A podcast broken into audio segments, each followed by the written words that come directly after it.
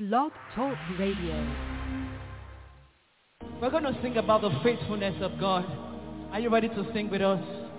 We're going to sing about his faithfulness. It's such a faithful God.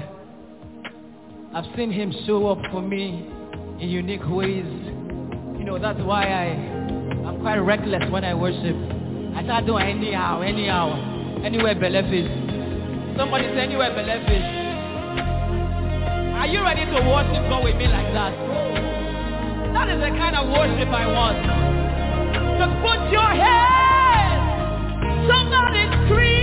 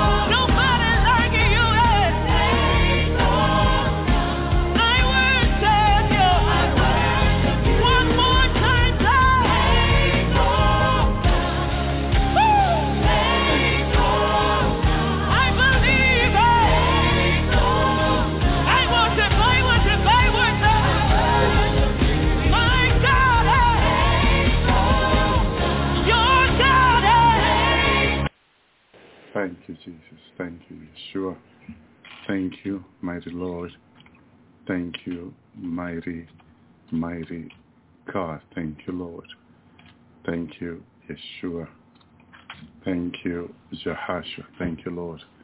Thank you, God. We serve a wonderful God, merciful God. Thank you, Lord. Thank you, Jesus. Amen. Thank you, Lord. Well, shalom, shalom, our brother and our sister in Christ. Blessing to each and one of you. This is our brother Elvi, brother in Christ. Hallelujah. By the grace of the Lord, we are able to share his word. Thank you, Lord. We hope that everyone can hear us fine. Thank you, Jesus. We like to always check just for make sure. Thank you, Lord. Just because uh, the airs are so full of traffic going on all the time. Amen. Especially in New York. And this goes through New York to the world. Thank you, Jesus. So praise you, God. Praise you, Yeshua. Praise you, Jehoshua. Thank you, Lord. Thank you, sister. Appreciate it. Thank you, Lord. Praise you, God. Hope it all sound good. I'm here with my brother Tony. Hallelujah. Serrano. Thank you, Lord. Brother Tony, say hello. Hello. hello, amen. Praise amen. God. Amen. Thank you, Lord. Thank you, God. Thank you, Jesus. I don't know how many of you saw the video on YouTube, short video I was able to make this week. They're allowing me to make video now on YouTube, so that, that's that's a good news. I can keep people up today when I get the revelation from the Lord. Amen. Hallelujah. Just, just, uh, hallelujah, keeping everyone up today. Hallelujah. Before the sounding of the shofar, trumpet of God. Hallelujah. And we disappear soon. that is, that is what we desire. That's what we want.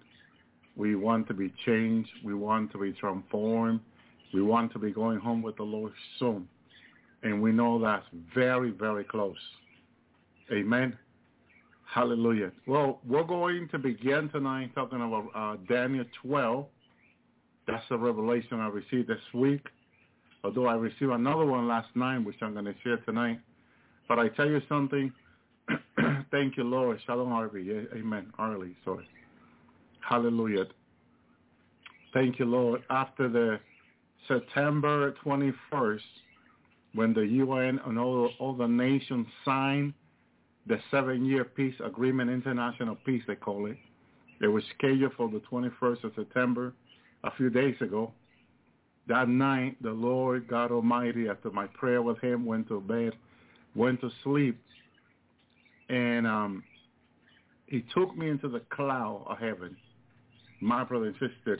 And this is what he showed me. I'm going to read it uh, from the Living Bible, Revelation, uh, Daniel 12. At that time, Michael, that time is end time, mighty angelic prince who stand guard over your nation, will stand up and fight for you in heaven against satanic forces. And there will be a time of anguish for the Jew greater than any previous suffering in the Jewish history. And yet every one of your people whose name is written in the book will endure. Amen. So God said they will endure. Amen. But the name needs to be in the book. This is important that our name are written in the book of life. Jesus said this, my brother and sister. Amen. Even when, when people were celebrating, hallelujah, Jesus, hallelujah, reminded them that their name, hallelujah, um, be written in the book.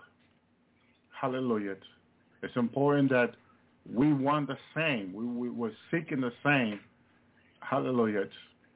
That that um, one one is Philippians four three. I treat there. I also entreat thee also through ye fellow help those women who labor with me in the gospel, Clement also with my other fellow labor whose name is in the book of life. Amen. And then Revelation 3, 5, he that overcometh shall, shall be clothed in white raiment and will not blot out his name from the book of life, but I will confess his name before my Father and before his angel. Amen. Our name being in the book of life is, is very important. Amen. And these Jewish people name being in the book of life is very important. So the Lord takes me into the cloud. I see the archangel Michael. He was coming down from heaven finally. Uh, Brother Jizzy Albert talked about this so many times, uh, where he saw a revelation of Michael in heaven, and a, in a revelation of the Lord, uh, walking to and fro, back and forward, as we say, and, and, and decided to come down because he's coming down to protect God's people. But he's go, he's the one that God's going to use to, to stop the devil, my brother and sister. And so I see Michael coming down. I saw his feet. He was standing. Some of the Bible said Michael stand there for your thy people, uh, my brother and. Let me see which one of them. But one of them says that Michael stand uh, stand there for thy people uh, okay, at that time Michael should stand up. Because I saw him standing up in this revelation of the Lord. If for some reason it's important that I explain it this way. So Michael was standing and he was coming down in the power of God down to the earth. And I knew after I seen him as the Lord was showing him to me, my brother and sister, he was coming down after the signing of this international peace, seven-year peace treaty, which you we all wonder, we all wonder, and I'm going to say this, I'm going to stop in the revelation for a second. We were all wondering whether this signing of the peace was A, because it's international peace. And we know that from uh, Thessalonian, uh, First Thessalonian 5, okay, which I got to read. I got to read. It's important that everything we, we, we speak about, we read. My brother and sister, thank you, Lord, because the word of God is the word of the living God that must be confirmed. Uh, First Thessalonians 5, 3, for when they are saying peace and safety, and this is what the UN stand for, peace and safety. You can, you can look up their logo, okay? And this is what they're saying. This is what this international peace was. It was about peace and safety. Okay? And you can go to the UN website and patience, peace and safety is what they stand for. Shalom, Brother Joseph. So when they're saying peace and safety, then sudden destruction should come upon them as a travail upon a woman with a child and they shall not escape. Some people believe a uh, Yellowstone volcano awakening suddenly, mighty earthquake, mighty tsunami happening suddenly. We're waiting for some type of judgment. I seen it. God showed it to me. I seen God one time in the mountain a few weeks ago showed me this judgment. I wonder what the mountain stand for and wonder what he was trying to point me out to. But we're going to find out soon. Okay? Um, I know the mountains stand for strength. So it might be that this earthquake coming up is so strong that it's going to shake in this nation. But not just this nation, other nations will feel the same. What do you think, Brother Tony? yeah, um, yeah, it's uh, I know he's not happy with this nation, you know, uh, after all that they're doing, that they've done, and he's been, you know, speaking a lot about this country, you know, um, but uh, yeah, I know other nations will be affected too, you know, and, and all of them, but uh, this one especially, you know, especially just what happened, you know, the signing of the peace treaty, you know, it was, uh, you know, the U.S., you know, doing this, and and all that, you know, um, hmm. that's definitely, you know, I can tell, you know, judgment on this nation because of Amen. that peace treaty, you know. Um, Amen. Raise your trumpet a little bit.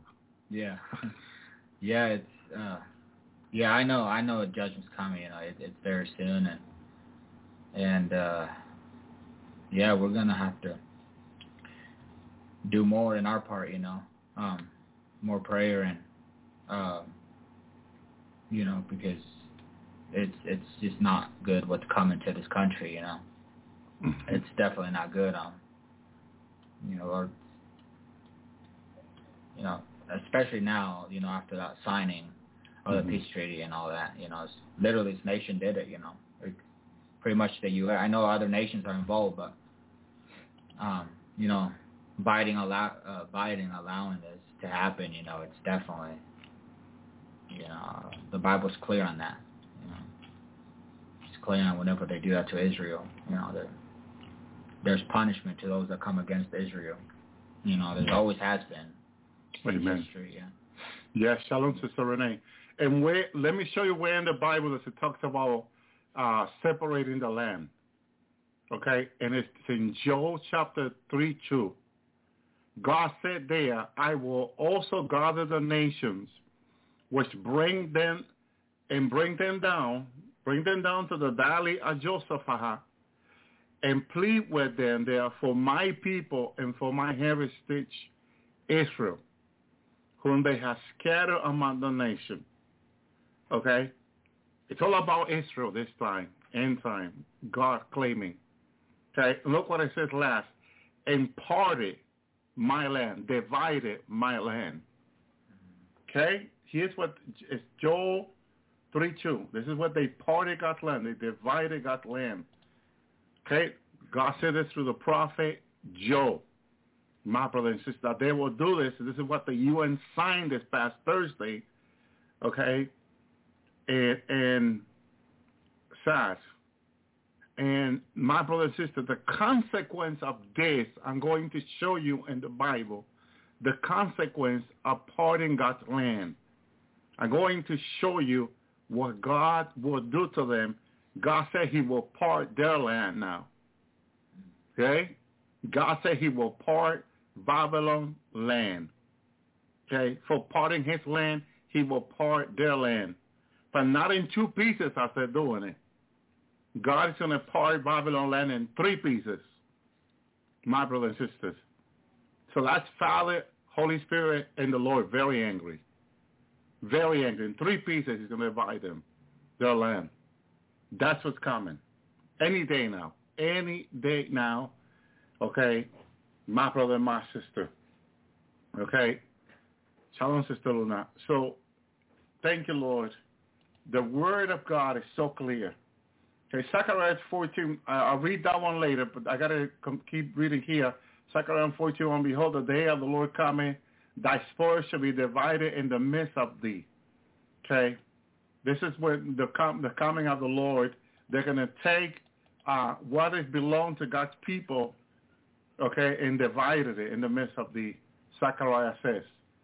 Okay, and then the significant Mark, Mark 325, and, and if a house is divided against itself, Jesus said, the house cannot stand. Okay, so why are they dividing Israel? Okay, why, um, thank you, sister. Why are they dividing Israel? So Israel cannot stand as a nation. This is the reason why they have divided. Us. Why have the UN come together and do this? Okay?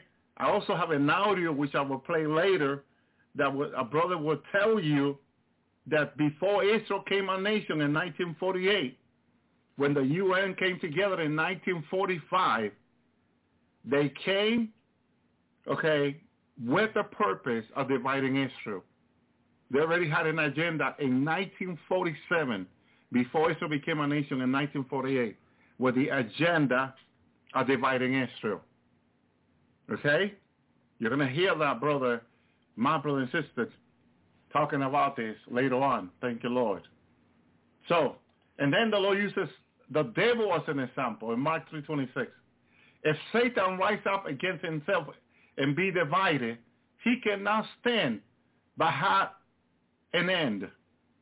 Okay? He cannot stand. He cannot be. No, no kingdom, no throne, no house that, that is divided can stand.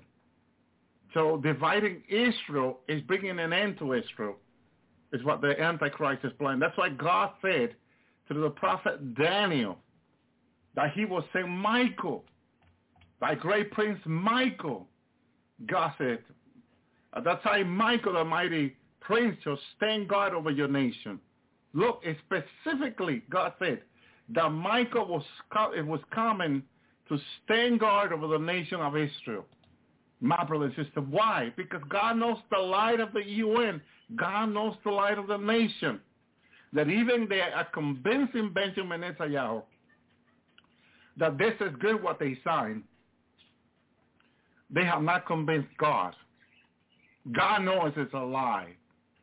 God knows they're deceiving. And this is why God tells his people to only trust him. Because the devil behind all this is lying, is deceiving. What did the devil say to Eve in the garden?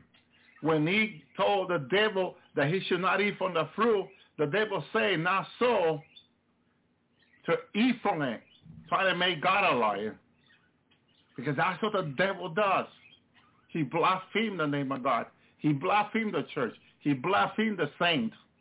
He's blaspheming through the signing of this seven-year peace treaty. These are God's people. The Jewish people are God's people. This is his nation. This is his city. That Jerusalem is a city of the great king, the Bible says. That's his city. No one should touch it. No one should even say anything against him. Look at what happened to the president of Venezuela when he cursed the Jewish people. How he got a cancer and died of it. My brother and sister. No one can curse the Jewish people and get away with it. No one can mock God and get away with it. I'm telling you, these are God's people. My brother and sister. So at that time, Michael, the angelic prince who stand in the God of your nation, will stand up and fight for you in heaven against satanic forces. Okay, this is from the Living Bible. And there will be a time of anguish for the Jewish greater than any previous suffering in the Jewish history, even in Egypt when they were enslaved for 450 years. The Great Tribulation will be greater suffering. And yet every one of your people whose name is written in the book will, will endure. Which are those? 144,000. 12,000 out of every tribe of the children of Israel. They will endure. They will persevere. They, someone had a dream recently about the, the 144,000 and said that the person saw they had like a, um, remember the Roman soldier when they used to wear those armor, metal armor, protection armor from darts and, and knife and all that? Yeah. It will protect them. So someone saw the Jewish people with a stronger protection against the enemy during the Great Tribulation. In these words, the 144,000, not the bride. The bride is special. Okay? The bride has a separated meal at the table of the Lord. So the bride is special. My brother says the bride is going home like an eagle wings. The bride is adopted Jesus. The saying that Noah from the ark sent to find land. That's the bride of Christ. My insisted. Representing the Holy Spirit, representing the bride. She's the one that bring the olive. She's the one, the, the, the olive branch to back to Noah. She's the one that bring the fruit back to God. She's the one that bear fruit. My brother and sister, the bride of Christ. That's why the Lord said, come and hide into thy chamber until the indignation passes. Through Isaiah, that's the bride. The bride is completely different than those staying behind. In Israel, in the, the 144,000, the bride has a separated bowl of soup in heaven. Supper of the Lamb with Jesus. Thank you, Lord. Thank you, Jesus. This is this is what's been so hard for people for years to understand. They want the bride to stay behind. That's impossible. I tell you that right now. It is impossible to stay behind. And why do I say it's impossible? Okay? The pre-tribulation rapture, it is impossible not to happen. Jesus said, heaven and earth will pass, but not my word. Okay? There will be no more heaven and earth. Is the bride end up staying behind. I tell you that right now because it's the promise of the word of God. And what God cannot lie. That God is not a man that he will lie. But the son of man that he will repent. It's like saying, Noah, you the eighth, stay with all demonic people behind. And even if the flock comes, don't worry about it. You'll be fine. That did not happen. God had prepared an ark for Noah and his family in which they will be safe. It's like telling Lot and his wife and his daughter, stay in Sodom and Gomorrah. Don't worry about the fire. It's not going to do anything to you. You're protected. That's a lie from the enemy. God sends the angels to get Lot out of Sodom and Gomorrah. God got Noah, Noah into the ark and closed the door himself.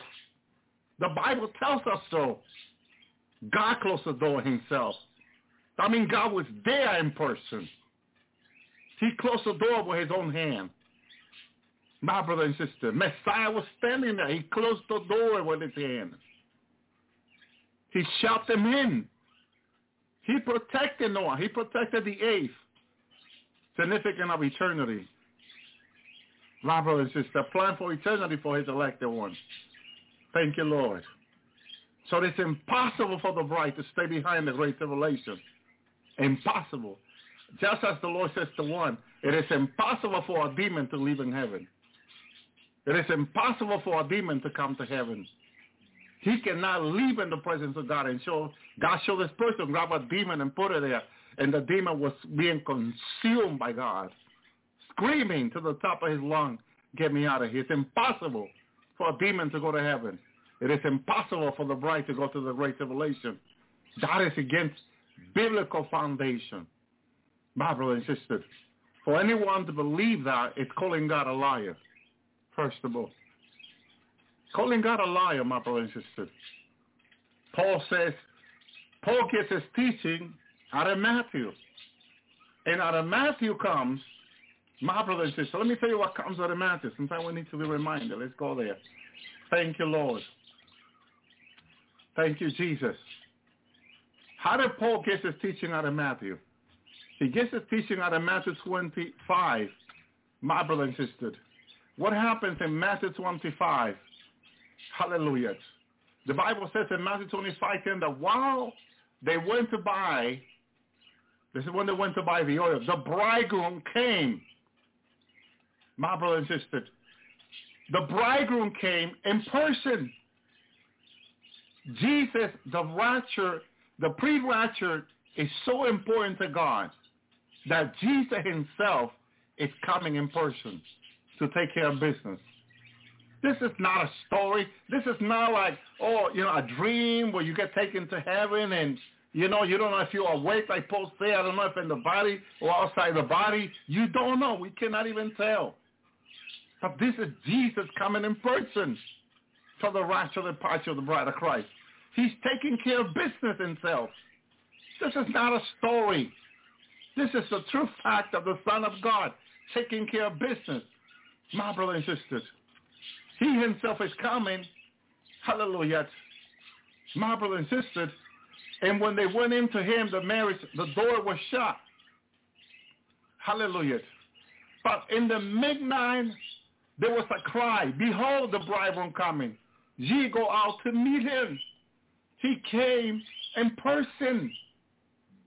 He came himself. He didn't say no angel, in case you're wondering. He came himself. This is God himself coming to take care of business in person. Where the bride will meet him and see him.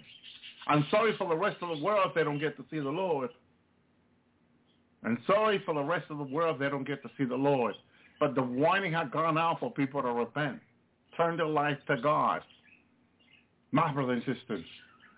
But this is why when Paul, my brother and sister, talked to the Thessalonians, hallelujah, Thessalonians 4, what does, what does Paul say? Just a reminder. Hallelujah. For the Lord himself shall descend from heaven with a, with a shout. This is not an angel. My brother and sister, this is the Lord himself taking care of business with the bride. So what story? What story? The pre-rapture is a story, many things. How is going to be a story when the Lord himself is coming down? Jesus himself will be here. Remember when I got a revelation of this? Jesus was here in the days to come. I saw him. And he was dressed, ready for the wedding. And there he was. And he began to call each and one of us by our name. And he, as he was calling us, we were being changed and transformed in a glorified body. But I saw Jesus standing in front of me. Beautiful Lord. Beautiful God. My brother, taking care of business as he promised. After the three days of darkness, we'll see the Lord. They are standing right before us. He's going to call us by name. Like the disciples saw him after the three-day of resurrection. Mary and them went to the tomb. My brother and sisters. And what did they see in the tomb? They saw the promise of God. My brother and sister. That's what they saw. Hallelujah. They saw Jesus. Because Jesus is the promise of God to each and one of us. Hallelujah. Thank you, Lord. Of course they will have to see him. They have to see him.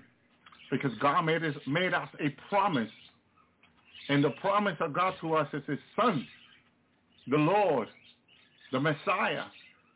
Hallelujah. Thank you, Jesus. Thank you, Yeshua. What do you say to this, Brother Tony? Yeah, it is.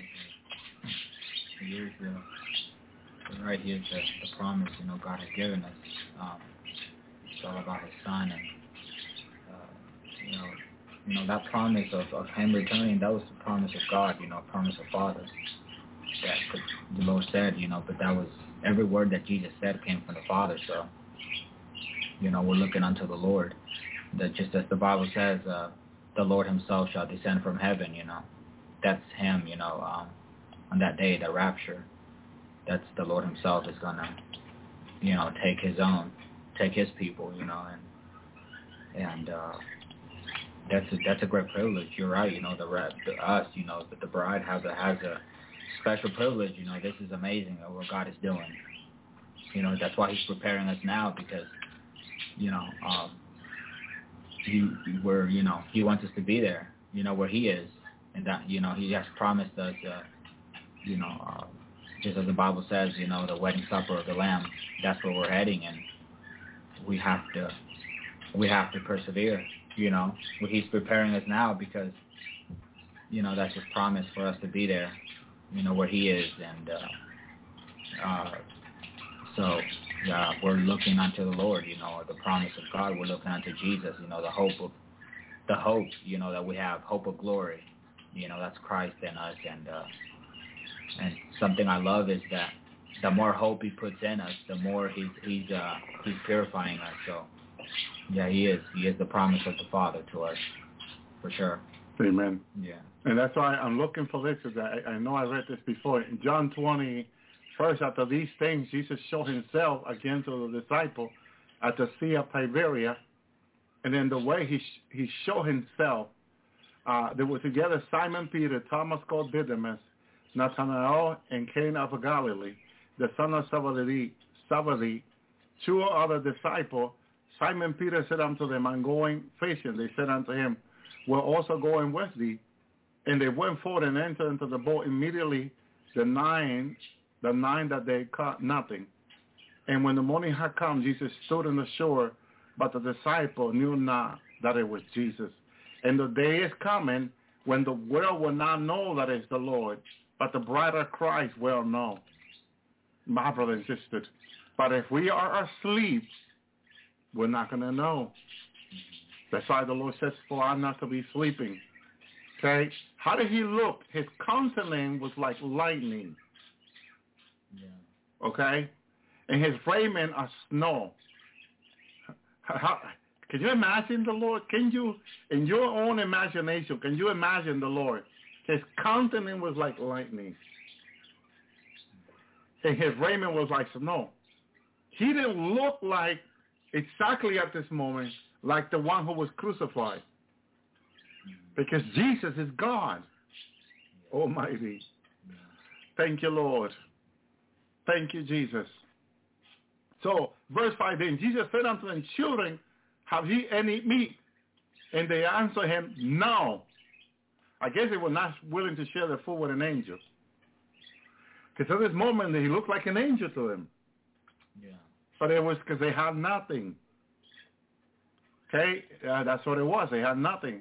He said unto them, cast the net on the, on the right side of the boat, never on the left, always on the right. And you shall find they cast therefore, they cast therefore, and now they were not able to draw it of the multitude of fish. Okay? Now, the two things here, faith and obedience. First came obedience, and they had to believe that God will do this. And it was by the order of God, and it came to pass, my brother and sisters. Going back to Michael, Michael was ascending with great power from heaven. And as he was, as I was looking at him in this revelation, I, I, I, it was like he was about me here. They say in America, in the middle of the world, but then he headed straight to Israel. I knew he was heading straight to Israel, my brother and sister. Why? Because he is the one chosen to protect the Jewish people. And another thing is, the Lord wanted me to see that this signing they did on Thursday night, this past Thursday, it is the seven-year signing piece that the Bible talks about. That's what the Lord wanted me to see. That's why the Lord is showing himself to the disciple. Why is he showing himself this way as an angel? Because when Jesus was on the earth, they didn't see him as an angel. They saw him like a man. He was uh, like a prophet. A lot of the a lot of the uh, Middle East people will tell you a prophet. They saw a rabbi, a prophet. They never saw him the way they're seeing him now. My brother and his countenance is as a countenance of an angel. And it's important that they see the Lord this way because it fulfills the, the word of God that he's God Almighty and that he's in control and that he is more than what we can understand. That we keep thinking with a little bit, with a limited mind, a, little, a limited thinking. We keep thinking this way about God. And God is so big that he cannot fit in our own imagination. God cannot fit in your imagination. I don't know how big can you think, but God is too big for your imagination. You cannot even come close thinking how big God is. Because if you look at this universe and you think that this universe is bigger than God, God is bigger than this universe. I saw that in heaven about Jesus. He was bigger than all creation. So how can he fit in our mind? It's impossible. You cannot imagine how big, how big Jesus is. You cannot imagine how powerful he is neither. Because he's almighty. What do you understand when he says he's almighty? Because your imagination is too little for you for, to fit in your imagination. God is too big. When you learn about God in heaven, you will open your mouth and you have a hard time closing it. He's too big. My brother and sisters, he's coming himself in the day of the rapture. Himself. As he came to Moses and the children of Israel. He says to Moses, I have come to deliver the children of Israel. When he came down, he came down to take care of his own business. God business. My brother and sister. And this is what's shocking to people. My brother and sister. Thank you, Lord. Praise you, Yeshua. Thank you, Lord. So when he said, do you have any meat? No, they had nothing. Cast the next to the right. And therefore the disciple who loved Jesus said unto Peter, is this the Lord? John, our brother John, could not recognize Jesus. I'm telling you, he's too big for your eyes. He's too big for your imagination. He is too big for your eyes. you cannot imagine how he is. Because he's wonderful counselor. He's more beautiful than the lily of the valley. Cannot imagine him. He's more beautiful than 10,000. Cannot imagine him. When people say, describe the Lord to me. Hallelujah. That's impossible. I don't try to do that. It is impossible. I see him as the angel of the Lord, mighty angel. How am I going to describe to you God when no one can? My brothers and sisters. They are the disciple who, hallelujah, whom Jesus loved said unto him, it is, said unto Peter, it is the Lord. Looks like he, he's guessing, ese, ese or not? And he was so close to Jesus. For three and a half years, he was the closer one to Jesus, John. And now he's wondering whether this this lightning person, this bright person is the Lord. And when Simon Peter heard that it was the Lord, he girded his fishicle unto him, for he was naked and cast himself into the sea. Hallelujah. He didn't want to offend the Lord with his nakedness, huh? Thank you, Lord. The other disciple came to the little boat. They were, they were not far off from the land. As it word, 200 cubits dragging the nets with fish. As soon as they had come to the land, they saw a fire of coal there, fish lay thereon, and bread. Wait a minute. They're bringing a lot of fish, caught already, and when they come, there it's already fish there. Whatever you think you can give to God, God already have. I'm sorry. They're they're bringing fish to cook, and you know, and, and the Lord already have fish and bread for them ready. What can we give to God? What can we give to the Almighty, the owner of everything? Brothers and sisters. He's just asking us to be obedient. As soon as they had come to the land, they saw fire, coal there, fire lay there, and bread. It was all nice and lit. There. It was all ready to eat. It's not like set down cooking for you. It was already ready for you. Heaven is ready for you. Your mansion is already ready. Everything you will ever need is already ready for you. What are you thinking? What is in your imagination? What is it? It's already ready. Stop thinking. Believe only. Hallelujah. Meditate on him. But don't question his will for you. Jesus said unto them, bring up the fish which ye have ca- now caught. Simon Peter went up and drew the next to the land full of great fishes, hundreds of fifty and three, though there were so many fish yet the net was not broken. Jesus said unto them, He did a miracle and the net did not break neither. Come and dine. None of the disciples there to ask, who art thou? Knowing that it was the Lord. My brother and sister. He told them to bring the fish, but he already had the fish cooked for them. Hallelujah. Amen.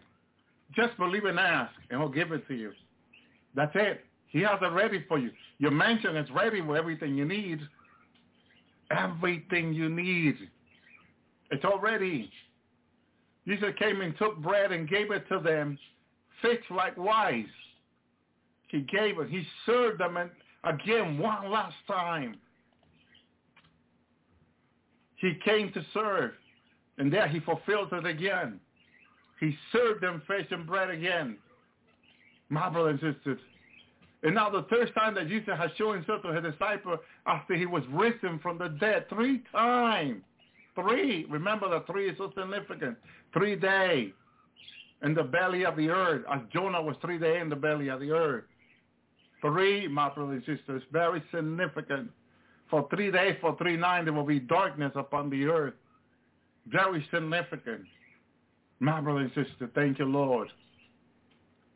So that when they had died, Jesus said unto Simon Peter, Simon, son of Jonah, lovest thou me more than these? He said unto him, Yea, Lord, thou knowest that I love thee. He said unto him, Feed my lambs. Hallelujah. Lambs and sheep are totally different. They say that lambs are obedient and sheep are disobedient my brother and sister. So he gave them lamb to be a pastor of. The second time, Simon, son of Jonah, that thou lovest me. He said, Yes, Lord. I know that thou knowest that I love thee. He said unto him, Feed my sheep. Hallelujah. So in his congregation, Peter will have lamb and will have sheep, which are very significant of the church people, of the brothers and sisters. Some will be obedient and some will be kicking others. Sheep like to kick one another. And they, they, they like to get lost too. Lambs are calm and obedient. A type of mature Christian in the Lord. Obedient Christian are lamb. Disobedient Christians are sheep. Lukewarm Christians are sheep a lot of the time. My and sisters. But the Lord identified them here to Peter. Said on him to the third time, Simon Peter, son of Jonah, thou love me. Peter was grieved. He said unto him the third time, Lovest thou me? Hallelujah. After he talked about the sheep, Peter was, was grieved because sheep will grieve you. Said unto him, Lord, thou knowest all things. Thou knowest that I love you. Jesus said unto him, feed my sheep again. Because there will be pe- people, Peter, that that they will come against you that you want to quit on them. I want you to feed them other, so they have a chance to repent and being saved. That's what that is. Twice sheep, once lamb. My brother and sister, very important for pastors that may be listening. Hallelujah. You will have obedient, very few. Most are sheep. Few are lamb. My brother and sister. But God is merciful with all of us for sure. And this last day that we're in, hallelujah, we need to understand that the Lord himself is coming. So Matthew said that his countenance was like lightning. Okay?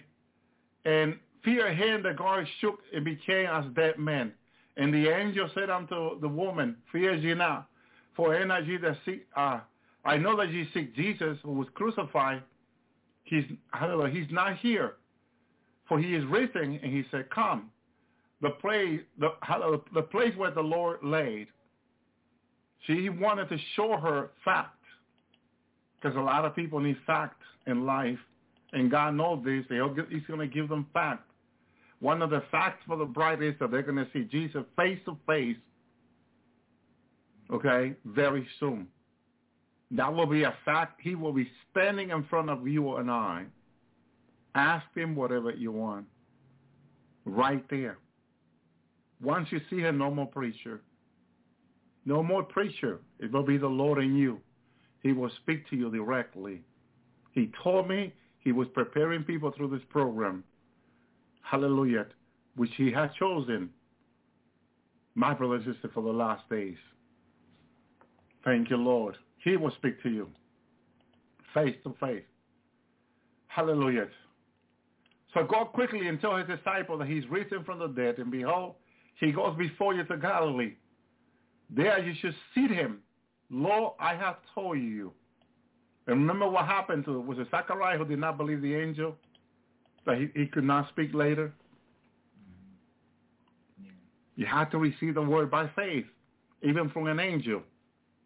Don't go around judging angel like a lot of people do. You have to you have to respect is whom the Lord has chosen, whom the Lord has called. And he, he didn't believe Gabriel. And he could not speak after that. He lost his voice. My brother and sister, until John was born. And the question is, what is his name? What was the first word that came out of his mouth? His name shall be called John. Yeah. First word that came out of the priest's mouth. And he was a priest. It doesn't matter what your title is. If you don't believe, if you have a problem with faith, you have a problem with faith. And God will deal with you about that. Anyone who has doubt and unbelief, God will deal with them. It's something that we need to repent ourselves. It's not okay with God for us to be walking around with doubt and unbelief. Gabriel spoke to him. He didn't believe him. He questioned the word. And from that moment, he could not speak anymore. That was a consequence of disobedience, of doubt and unbelief. That is not pleasing unto the Lord. They departed quickly from the sepulchre, hallelujah, in fear and great joy and ran to, hallelujah, to bring his disciple the word. And when they went to tell the disciple, behold, Jesus met them saying, all hail, hail. And they came, hallelujah, held him by the feet and worshiped him. Thank you, Lord. They immediately saw him. They immediately believed. Bless us they, Jesus said, that believe without seeing. And that's where we come in. Brother Tony? Yeah. Bless are they that believe without seeing. Yeah. That's that's exactly it. Yeah. Yeah. I was reading that verse earlier today. Um, that's blessed are those that believe without seeing. So yeah, that's that's beautiful. That's a powerful verse. Um, Thank you, Lord. faith, you You know, uh, that's faith. Uh, yeah, we should. that's something that, it, it, like I we've said before, you know, that's if we want to please God, it it takes faith. You know, uh, the Jewish Bible says trust, which is you know it's in the same path. Although you, you know, because when you trust someone, you know, it's complete trust. You know, you know, you trust that person. You know, no matter what. You know, um, but it's, it's yeah, it's faith and uh, uh, faith is in levels. We know that. You know, faith can grow. You know, faith is it's not going to stay the same. You know, faith grows and grows, just like the Bible says, from glory to glory. That's how faith is, and uh, uh, yeah, Amen. blessed that you know are those that haven't seen, but Thank you, Lord. yeah, I also want to speak tonight about a, a revelation I received last night. And this is what I received. I believe this word is important. I, I wanted to start with this word, the program, but I know this revelation of Michael coming down is also very important.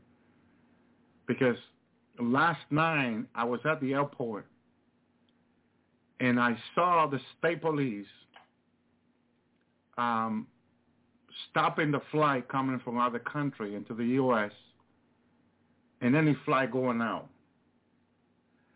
And what was about was a virus that come into the land. And this virus was very effective. Uh, what's the word effective for the virus? There's another word they use. If you can think of the word, Brother Tony. And people will be in a um um I'm trying to think of the word. Help me out. Thank you Lord. Help me Lord. This virus was come, had come into the country and the virus was deadly contagious thank you the virus was deadly and um the state, the government have ordered that every flight will be stopped going in or out, coming in or out. The whole country will stop. nationally, internationally. And I was told that the virus was here already. And this is in relationship to the revelation of the virus that I was given in 2020. Some of you here are witnesses that I came to you one day here on the Lord's Hour in 2020 and told you of a virus that was coming.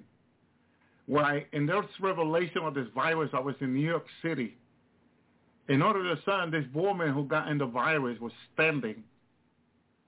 And before her body dropped to the floor, she was dead. She started bleeding out through her mouth, through her nose. And her, before her body dropped to the floor, she was dead. I remember, remember that sharing me on the Lord's Hour? How many of you in the chat room remember? Give me a one or a two if you remember. Give me a one if you remember. Okay? But it's in the archive. It's in the archive. I'm not lying to you. I'm not lying to you. And this morning was like a follow-up of this revelation that I received. My, thank you, brothers and sisters. And I tell you that I was told in my dream it was here. And today, as I listen to the radio by coincidence, but I know there's no coincidence in God, but I'm going to use the word coincidence. Um, I heard someone speaking about this virus that is in four nations already. Now, I got the dream last night. I got my confirmation today. He was saying that in Thailand, I believe Thailand, Thailandian, I can, I don't know if I'm saying it right. There was a family that came up with this virus. One of the members got the virus. And the government ordered their, their army to surround the house. Not to let the people out as they called 911. They called the emergency there. And they find out it was a new virus. And the, pe- the people stay inside the house, they all die because of this virus. They also have some soldier, U.S. soldiers stationed somewhere. I don't know if it was Alaska or Tanzania. I believe it's Alaska, Thailand. And they find out that, thank you, Sister Thailand. They find out that um, one of them got sick with the new virus. This person was sharing on the on the radio today.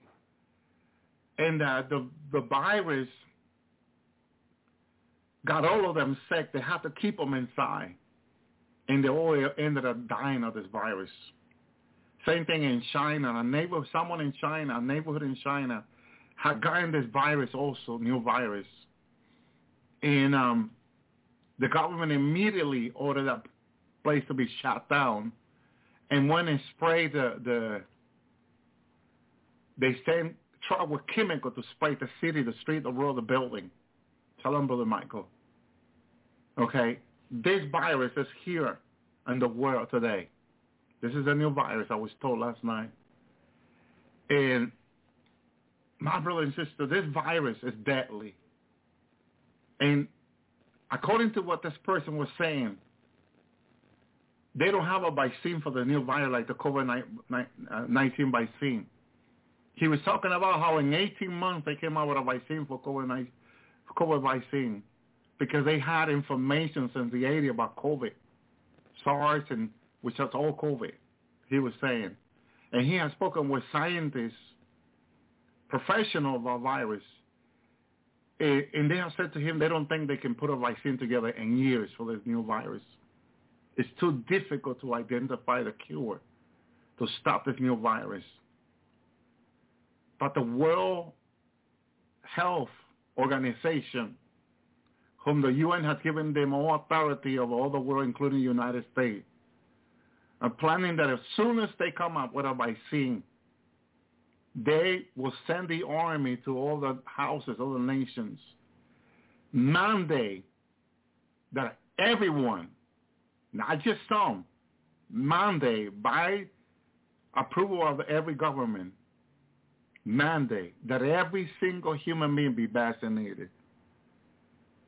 The army will knock on people's door to get this vaccine to everyone. You cannot say no to this vaccine like people did. Okay? My brother and sister, yes, earthquake is coming. Earthquake is coming. According to expert scientists, this new virus will kill in a city, let's say with 1 million people, 72% of the population is what they're estimating. It's deadly. My brother and sister, before I listened to the radio, I was told, hallelujah, my brother and sister, they are trying to keep this on the down low right now, quiet. Because if the he says if the public find out what's going on with this new virus, panic will hit the street. People will run crazy, scared. My brother and the world government knows this, and they're keeping it quiet. Not even the media is reporting on it. They will not allow, will not allow the media to report on it because they're trying to bring it under their control. Isolate it is the word. They're trying to isolate this virus, my brother and sister, so they can try to keep it under control before it spread all over the world. But this person was saying that with so many people traveling every day, it is impossible to keep this virus under control.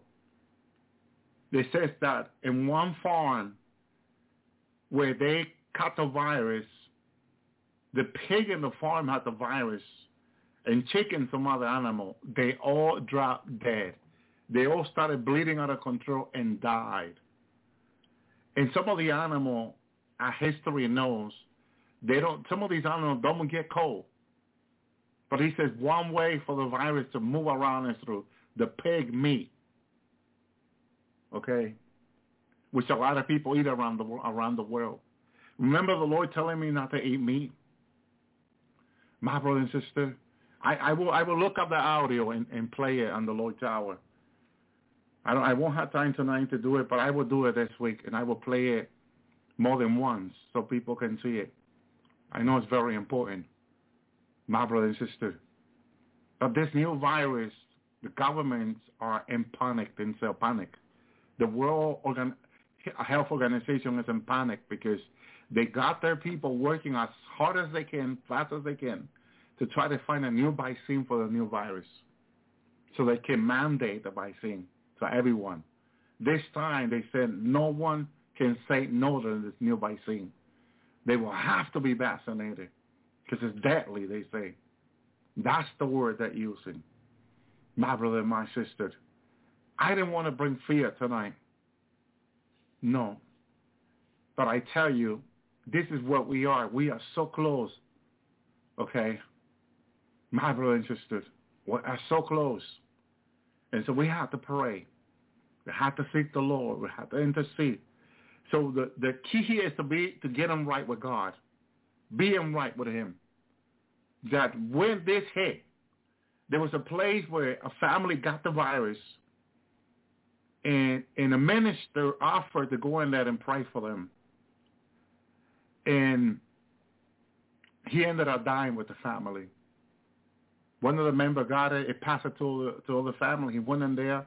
He asked the the the, the soldier if he could go in there and pray for them, and they gave him the okay. But they warned him. They warned him he told his wife, honey, I'll go in there and I'll pray for them.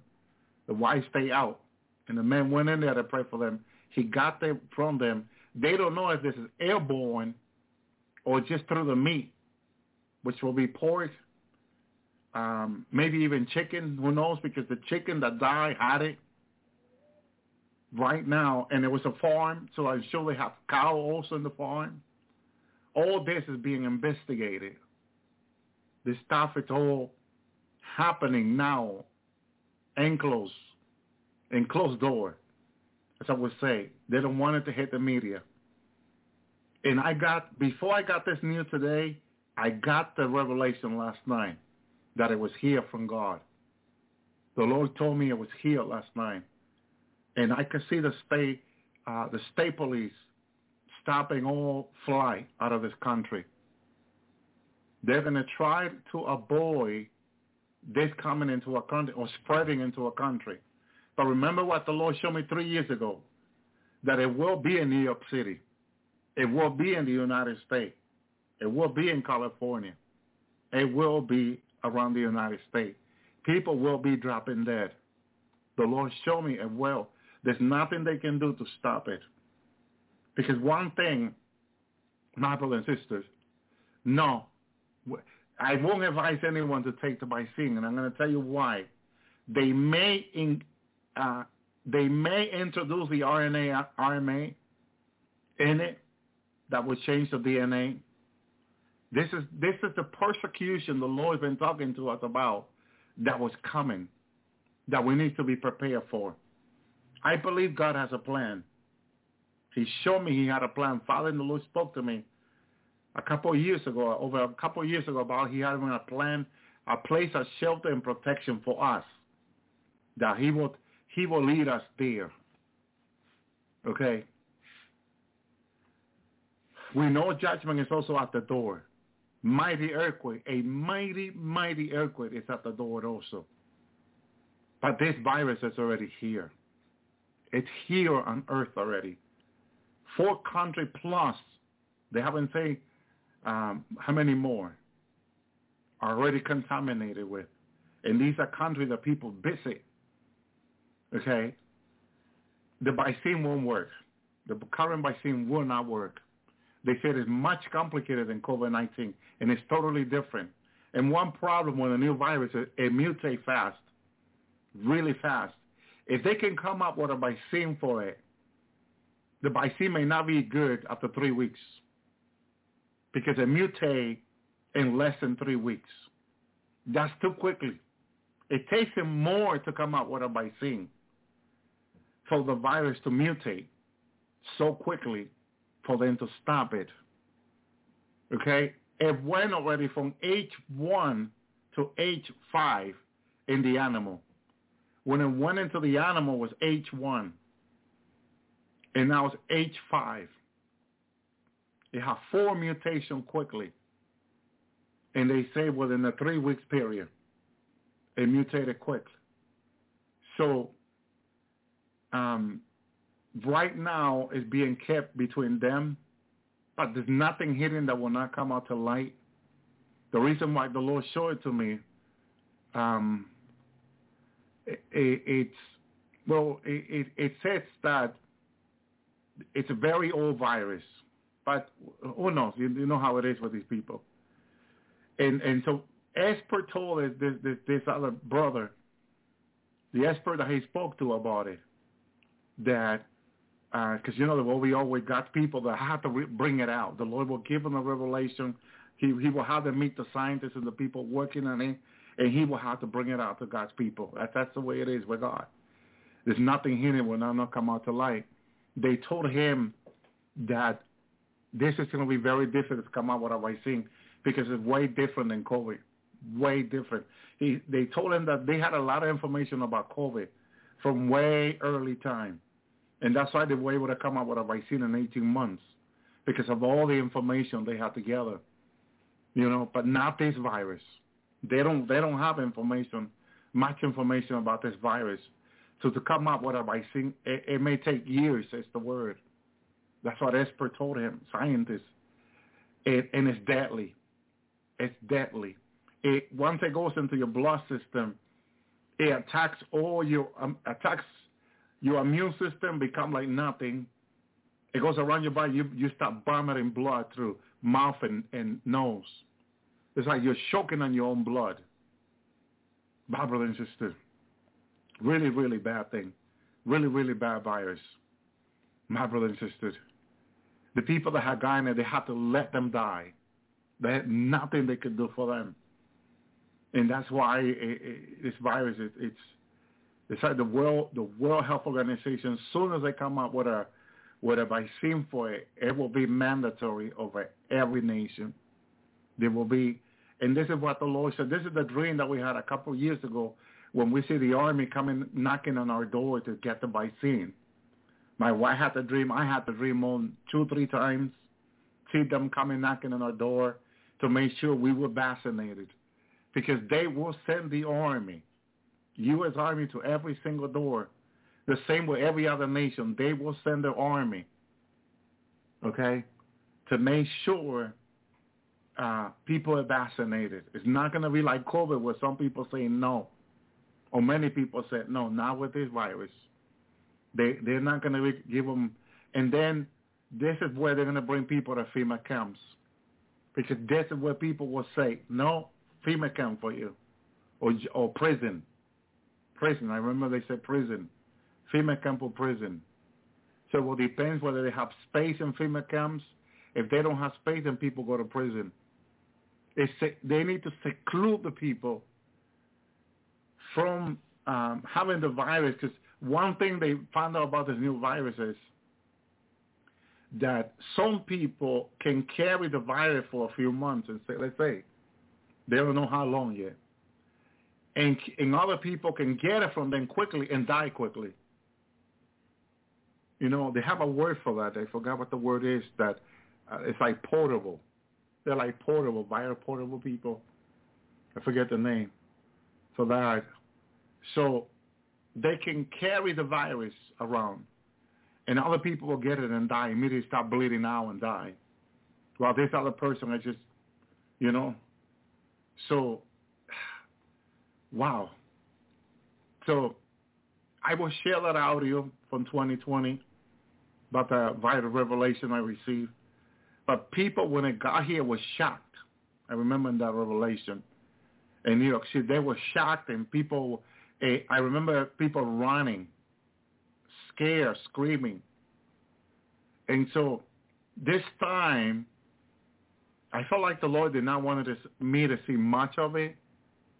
It might be because we're not going to see much, but I also think of another thing. When the Lord when I'm going to go through something very difficult for me, an example, the Lord helps me through but won't show me what exactly what it is. And so when he gave me a couple of weeks the bumpy ride, remember? The plane going down, I believe this is it. This is it. The plane going down that he's giving me, uh, I was I was really uncomfortable in that plane. I thought it was in a crash. I thought I I would have to swim from under the sea. I was thinking that maybe I was going to die in this crash. You know, it, it was really difficult for me. And when I'm going to go through something like this, the Lord, he will show me, but he will, he will not show me the detail of it. So last night, I was seeing the state police stopping no flight for in and out. But I could, there was a part of it that the Lord did not allow me to see. It was too strong for the moment. And I'm sure that if I ask him to show me, he will. He will show me.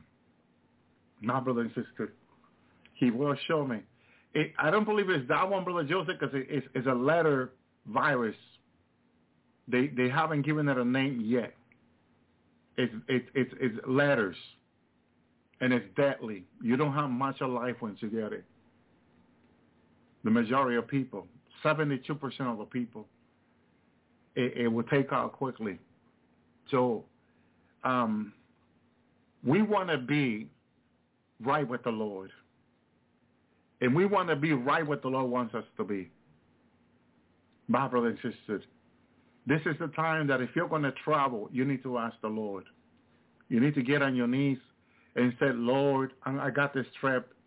Lord, can I do it, Lord? Or you want me to stay with my family? When something like this Measures about to happen, you want to stay with your family, close to your family, because this is this this is going to be very difficult. When this in that dream that the Lord's given me, that other dream, when the army came to my house knocking on my door, that we should be we should be vaccinated, all of us should have been vaccinated. You know, my wife, I was telling my wife when I saw the army in the uh, the vehicle arriving on my property, the, the, the military Humvee, I was telling my wife, run out the back of the door. And then I'll follow you. I'll, I'll try to talk them. I try to talk to them with a chain on the door before they kick down the door. And then I'll, I'll, I'll, I'll run back and, and follow you guys. I know I can run fast. I was telling my wife. So run with the kids. She, she had a little one and my other two brother and, and ready to run, and she was going out the bo- out the back door with them. I don't know where we were going anyway. You know, we were just running out the back of the door in the other house.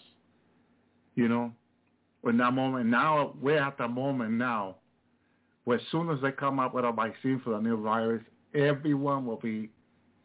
But for people who who will doubt the virus and all that, they'll see a lot of people dropping dead. So people have no doubt that it's deadly. But here comes the faith of the saint. Here comes the faith. God told us persecution was coming. He told us. This is persecution. This is you that need to say no to them. I won't take it. FEMA come for your jail. Do what you have to. I won't. I won't take it. We're going to have to end up in FEMA camp or jail, my brother and sister. It is the way things are going to be. God has a plan. Don't don't stop breaking out, crying out. Hallelujah. We'll see. We'll see. We just we just need to trust the Lord through this. Not go crazy. Okay? And that's what I heard last night, to trust the Lord. Trust the Lord through this. Trust the Lord. And all this. Don't break out crying or don't start punching people. Don't start doing crazy things when it comes. Trust the Lord. Say no to the vaccine. Trust the Lord. Let, let them take you to the FEMA camp or prison. It won't be for too long. Three days of darks are coming, of darkness are coming. The earth will be cleansed.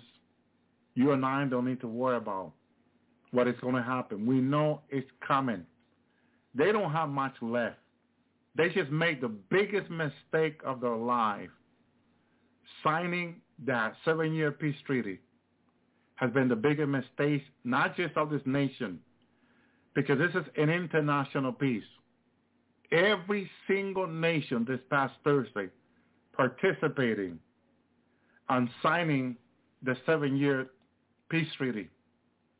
And God has said in his word my brother and sister, God has said in his word that when they go and sign, when they go in the party's land, okay, when they do this, hallelujah, he's bringing them down to the body of Jehoshaphat. And uh, this is Armageddon. For my people, my heritage Israel, whom they scatter among the nations, part of my land. Destruction is coming their way, my brother and sister. Okay? They're not going to escape. Now, let me tell you what the what um, Babylon represents other nations. What God is going to do to them. Revelation 16, 19. That great city was divided into three parts. Remember they divided Jerusalem in two, Israel in two? Well, actually, it says in the Bible that they divided Israel, but what they did is they got the West Bank out of the way in the Golan Heights, so that's three. Three. Well, they got two. They got two, and that's dividing them in three, okay? Because Jerusalem and Tel Aviv belongs to the Jewish people. So the great city was divided in three parts. The city of the nation fell. Great Babylon came to remembrance before God to give unto her the cup of the wine of the fierceness of his wrath. That is anger. Father's angry. Every item fled away. Okay? And the mountain was not found. No mountain was found. That's a, that's how angry he is. And there fell upon men great hail out of heaven. My brother and sister, great hail. Great hail is coming with these nations. Every stone about the weight of a talent. Okay? Men blaspheme God because of the plague of hail and for the plague that was exceeding great. Plague of hail and for the plague. Two plagues are mentioned there. Because one is this plague that is in the world today, I was told last night. The plague is here already, I was told last night. This is one of the plague that is exceeding great. This is why they say they won't, they, they don't think they can find a vaccine for this one. They were warned not to touch Israel. They were warned by God's people, by the prophet of the Lord, not to touch Israel. Now the outcome is here. All this after September 21st. Michael coming down and a new plague on the earth. They were warned not to touch Israel. Now judgment is coming upon them. Psalm 78, 47, he casts upon them the fierceness of his anger, wrapped in indignation and trouble by sending evil angels among them. What are, who is among them? Zeus and many more. His general, his wife, and his daughter among them. Evil's angel. They could not get to him before. Now they have. He casts upon them fear and of his anger, wrath and indignation, trouble by sending evil angels among them. They're evil. Those angels are evil. And they're trying supposedly to be their friend. And these are the angels that will behead them, not for Christ, for hell, for Satan. My brother and sister. Nahum 1 6. Who can stand before his indignation? Who can abide in his fierceness of his anger? Fury is poured out like fire. Rocks are thrown down by him. Who's throwing them rocks. God is. God from heaven is throwing rocks on people on the earth. I didn't know that God liked to throw rocks. What do you think about Tony? Yeah, it represents his wrath, yeah. yeah. Uh, Thank you, Lord. Yeah, it represents uh, his wrath. Um, hail, uh, hail, yeah. So that represents, uh, you know, any type of plague. You know, it, it you know, that represents the the anger of the Lord upon uh, you know a people, a nation, or you know. But I believe that's what represents. Yeah, hail represents the the wrath of the Lord. But with all, all these glass building, the Lord throwing rock on it, it's going to break all the windows in building. Yeah. Yeah, yeah, for sure. You know, um, and even people. You know. All the glass in the car and the new SUV and all that, and the new car. Going to break all the windows. God is throwing rock on them very soon. And you Can you imagine the arm of the Lord throwing rock on them? Yeah. He's throwing rock upon humanity, my brother and sister. Read it in his word. Hallelujah. Rock are thrown down by him, the Bible says. Could you imagine? And I think someone said it over a pound. Could you imagine over a pound rock being thrown on your car? It's going to break your window. My brothers, it's coming. Eh, We're we're in a time with, my Lord, my God. Revelation 1950, out of his mouth goes a sharp sword, which he shall smite the nations. And he shall rule them with a rod of iron. He threatened the winepress of the fierceness of the wrath of God Almighty.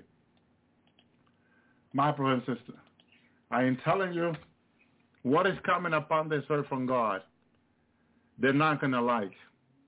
He has rock ready for them. There's, there's, there's a place in the uh, uh, part in in the in the book of Job, I believe it is, where he is, he says he has rock prepared for the last day, my brothers and sisters. Hallelujah. And so we we are in the last days. This is this is if people don't see it now, I don't know, but hallelujah. Thank you, Jesus. Praise you, God. It's a part. It's in the book. Um, it was Job. He, I know he has rock. Uh, um, I think it's rock or stone. Either one. He says, ready for the day of judgment in the book of Job. Hallelujah. Thank you, Lord. Thank you, Jesus. Praise the Lord. Um, it was Job. Uh, thank you, Jesus. Hallelujah. Job 14, 18, surely the mountain falling come upon now. The rock is removed out of his place. Tear himself in, in his anger. He shall, the earth be forsaken for thee. Shall the rock be removed out of the place. Hallelujah. Thank you, Lord. But there's a place where he says, hallelujah. Hallelujah. Where he has rock prepared. Thank you, Lord. Thank you, Jesus, for the last days. Praise the Lord. So let me see, hallelujah. I'm looking for that in, in Job. I believe it's in Job. Hallelujah. Usually I would like to preach that a lot. That God have rock in, in space prepared for the last days, know, throw down upon the earth. There's a verse in Job he used to read a lot all the time. I can't remember the, the chapter, the verse, but it's, it's in Job. And, and, and it's for the last day. Preserve. I think he's talking about preserve them for the last days that he will be pouring down upon the nation, my brother and sister. We're, we're, we're so close to the coming of the Lord, my brother and sister. So, so close.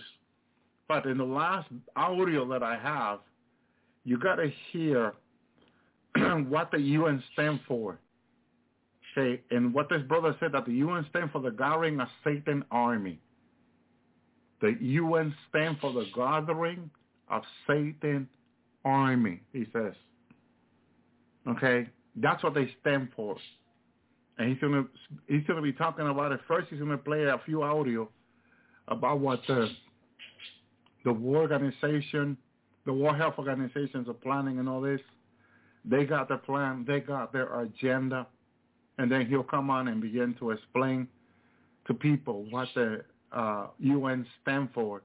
That's why they were able to sign this international seven-year peace agreement on Thursday night against the Jewish people. This this was all for against the Jewish people because no no I, someone was telling me yesterday that UN they said I don't know why people don't don't don't see it the UN stands for undone and undone stands for nothing and it's something that is undone right it's not right this is People should see what the UN stand for. The UN stand, stand for nothing. They stand for certain serving the devil. That's what they're standing for. And we're to see all that unfolding. What they're doing behind closed door and getting the, the devil's army ready to fight the Lord when he returns with his army. Jesus is coming back with us, his army. And the devil's getting his army ready to fight the Lord. He's leading all the nation right now, the Antichrist, to get ready for that. Remember when the Lord had me, I heard the Antichrist a few days say that they should already have everything ready for him because he's about to start his kingdom. He is about to start his kingdom. The great tribulation is about to begin, my brother and sister. This is why we need to be ready. We need to be repenting. We need to be seeking the Lord. Thank you, Lord. Thank you, God because everything is close. So when they are saying, and this is what the UN is saying, peace and safety. Peace and safety. Sudden destruction shall come upon them as a travail upon a woman with a child, and they shall not escape. There's no way that they can escape judgment because of all the evil they have planned against the world, against people. They will not escape the judgment of God. But the Apostle Paul warned the church that, hallelujah, when this happened, not to be asleep, because there is a lot of people asleep. My brothers and sisters, this is what Paul said, but ye brethren are not in darkness, that that day should overtake you as a thief. What do he mean by that, Brother Tony? Yeah. When he tells them that, that uh, talking to the brothers now. Yeah, like you say, you know, not to be sleepy, you know. Um, but you really are not in darkness, that that day should not overtake you as a thief. But you notice how yeah. Paul, when he's talking about the, the UN day, yeah. he says they. But when he's talking about brothers and sisters, he says you. G, you. Yeah, hmm, yeah, that's right. When they say peace and safety, yeah, that's right. Yeah, he was speaking, you know, to to us now. He's speaking to us now. Um, that you know the people that are that are looking, you know, that are watching, um, you know, that this is not nothing, you know, that you know we're watching. He, he's speaking to us directly there, you know, because it's the it's. I know he was talking to the Thessalonians, you know, but at the same time it's at the, you know, it's the word of God that's speaking to us now. You know, it's what's written thousands of years back, but it's speaking to us now, you know, and uh, it's exactly how it is. You know, it's it's uh it's the sword. You know, the the sword. You know, the double-edged sword speaking to us. You know, we're not in darkness. But then he said, but ye are children of the light, children of the day. We are not of the night nor of darkness. So that's why we cannot be asleep. Yeah, no, we gotta be spiritually awake. You know, um, watching, watching for the Lord, looking. You know, to just like the virgins. You know, how it talks about in uh, Matthew 25. You know, um, lamps, lamps. You know, on fire, on fire for the Lord. Um, uh, that's you know we're not in darkness you know those those that are sleeping in these times you know um and i hope they you know i hope they wake up in time because Thank you, Lord. this is you know this is it you know we're not we're not of the light and we're not appointed to wrath neither you know And yet again, let for therefore let us not sleep as as uh, do other, but let us watch and be sober. Again, he tells them not to be asleep. Why did the Apostle Paul feel to, to remind people so many times not to be asleep? Is it something that they will be doing that he has to remind them? yeah it's uh yeah it's just like the lord would you know the lord does the same thing to us you know it's he always reminds us you know and, uh tells us you know like uh like a counsel you know counseling us you know um or reminding us you know he always does it you know and that's because that's that's the love of god you know it's telling us you know um you know like uh constantly helping us in other words you know that's the same way that's how i see that and uh um to be you know to be awake and and all that Amen. For those that sleep, sleep in the night, yeah he says. And those who are drunken, drunken in the night. So, um, very specific. Let us, who are of the day sober, putting the breastplate of faith, love, and for the helmet, the hope of salvation. Three are the, the armor of the Lord. There are three here, the breastplate of faith. I take the breastplate of faith and love. And love, it's very specific. Breastplate of faith and then love. Love as an armor. I, ne- I never took love as an armor before. Have you? Uh, I always seen that, you know, because I always knew love is is from God and hate is of the enemy. But I never knew that love was an armor, part of the armor. Yeah. I just learned something new today. I just learned it right now. I didn't know this. Yeah. Because he, he says faith, which is the birthplace of faith, and then love. Yeah. You know? But let us the day be so we're putting on. All right? What are we putting on? The breastplate of faith. That's one of the armor. Mm-hmm. Love, another armor. I didn't know about that armor. And for helmet, the hope of salvation. Yeah. Helmet of salvation. Isn't that incredible, the things you can find in the Bible? Yeah. I think we're going to go to heaven and find a bunch of other things that we should have found on the earth, huh? Yeah. A lot more mystery. Yeah. we didn't get to yet. We need to read the Bible. We need to read it. For God has not appointed them to great tribulation. Now, wrath is, is as great tribulation. And, and so this is the part that, that disagree with the people that say that the bride are going to go to the great tribulation. Because if, if you if you know that wrath points out to the great tribulation, the Bible says that God has not appointed us for that. It is impossible for the church to go to the great tribulation. Impossible. You will have to destroy the, the heaven and the earth in order for the church to go to the great tribulation. And still I don't think it's possible. Because Jesus said heaven and earth will not will pass it, not my words. Right. That's right. The word of God is stronger than heaven and earth, in other words. Mm-hmm. You know? Yeah. Remember when Jesus said, I learned something so cool today. When Jesus said that he's the first from creation, mm-hmm. I didn't know why.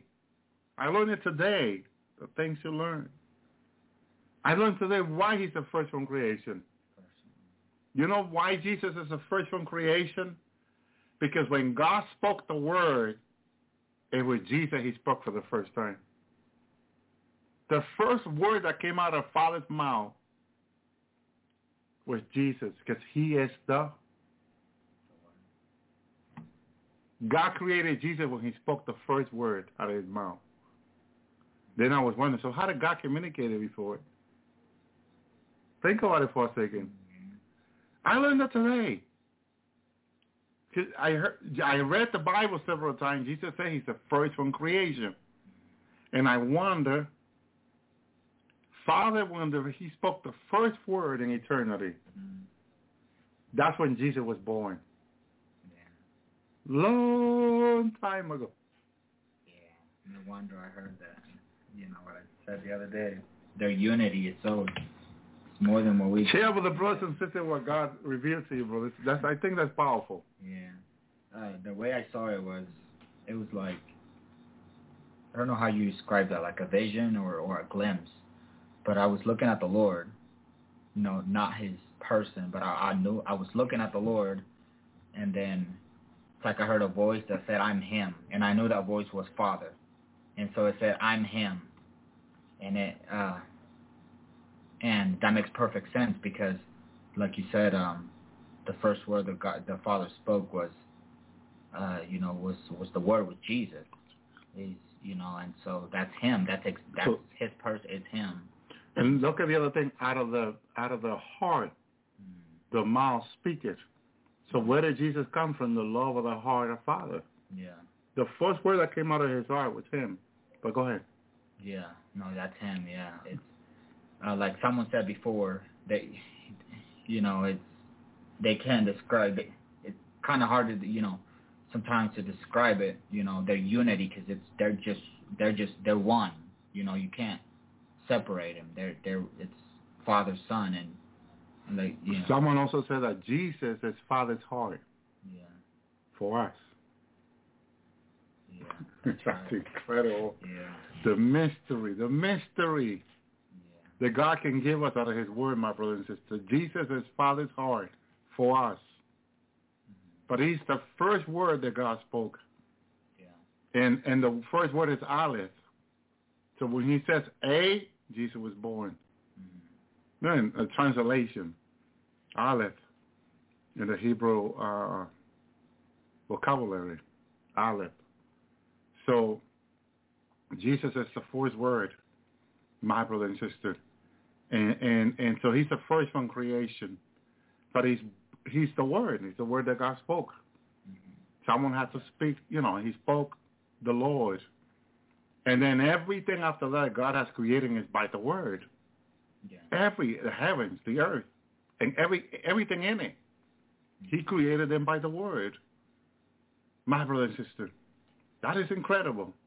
So that's why man will not live by bread alone, by by every word that proceeds out of, out of God's mouth.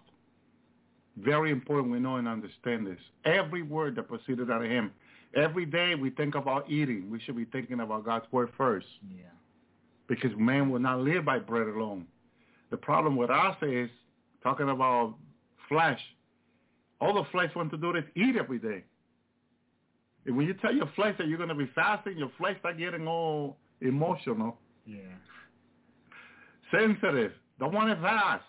Mm-hmm. Why do I have to fast? Well, you know, and so it's normal when you feel different when you're fasting because you're submitting the flesh to the will of the Spirit, the will of God. My brothers and sisters, men will not live by bread alone. So look for, we look forward to fasting, but ask the Lord to give you strength and help when you're fasting. Don't quit your fasting. Just say, Lord, help me to fast Monday with, with the whole entire church with no food, no water until 4 o'clock p.m. Lord, help me, Lord. Remember that everyone timing is different. California timing is different. Central America, Chicago, different place. Timing is different. But you know what? We each have a day of 24 hours. So you know that the way Monday to 4 o'clock, we fast with no food, no water. Do that for the Lord as a family in Christ, and the Lord will bless you. You can fast then Wednesday with water, Friday with water to 4 o'clock, and the Lord will bless you. That's the corporate fasting that we do here on the Lord's Hour, which we encourage people to do. That will help you to be ready for the rapture. Stay in repenting with the Lord. Keep seeking the Lord.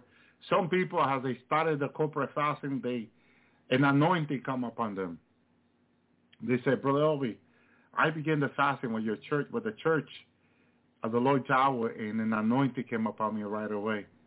It's a blessing to fast with us. So please join us. I know some people take medication, but ask the Lord Jesus to help you fast. It's important. That's that's indicate that you are serious with God, and God will love that that we when we are serious, because He's a serious God. Amen. Thank you, Lord. Soon you're going to see Him face to face. Another question that we have will be answered to us, my brothers and sisters. So here, here's the brother, and first there's going to be a few audio, and then the brother will come on. I, I there was a sister. Also, remember the testimony I share about the the the sister who turned into a. How long ago was that, brother Tony? Help me remember. Of the sister that turned into a, a, a grizzly bear. Remember we shared that? I think it was last year, wasn't it?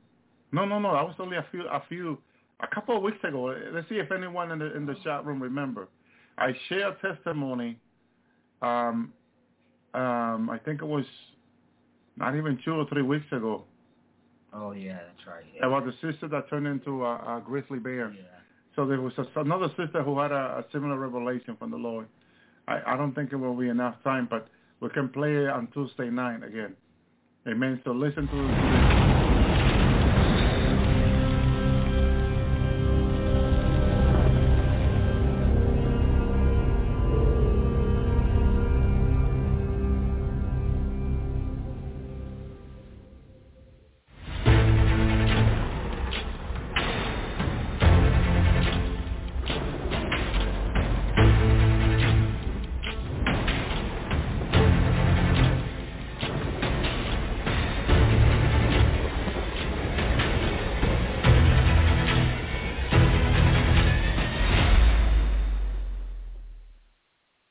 Is at stake is more than one small country.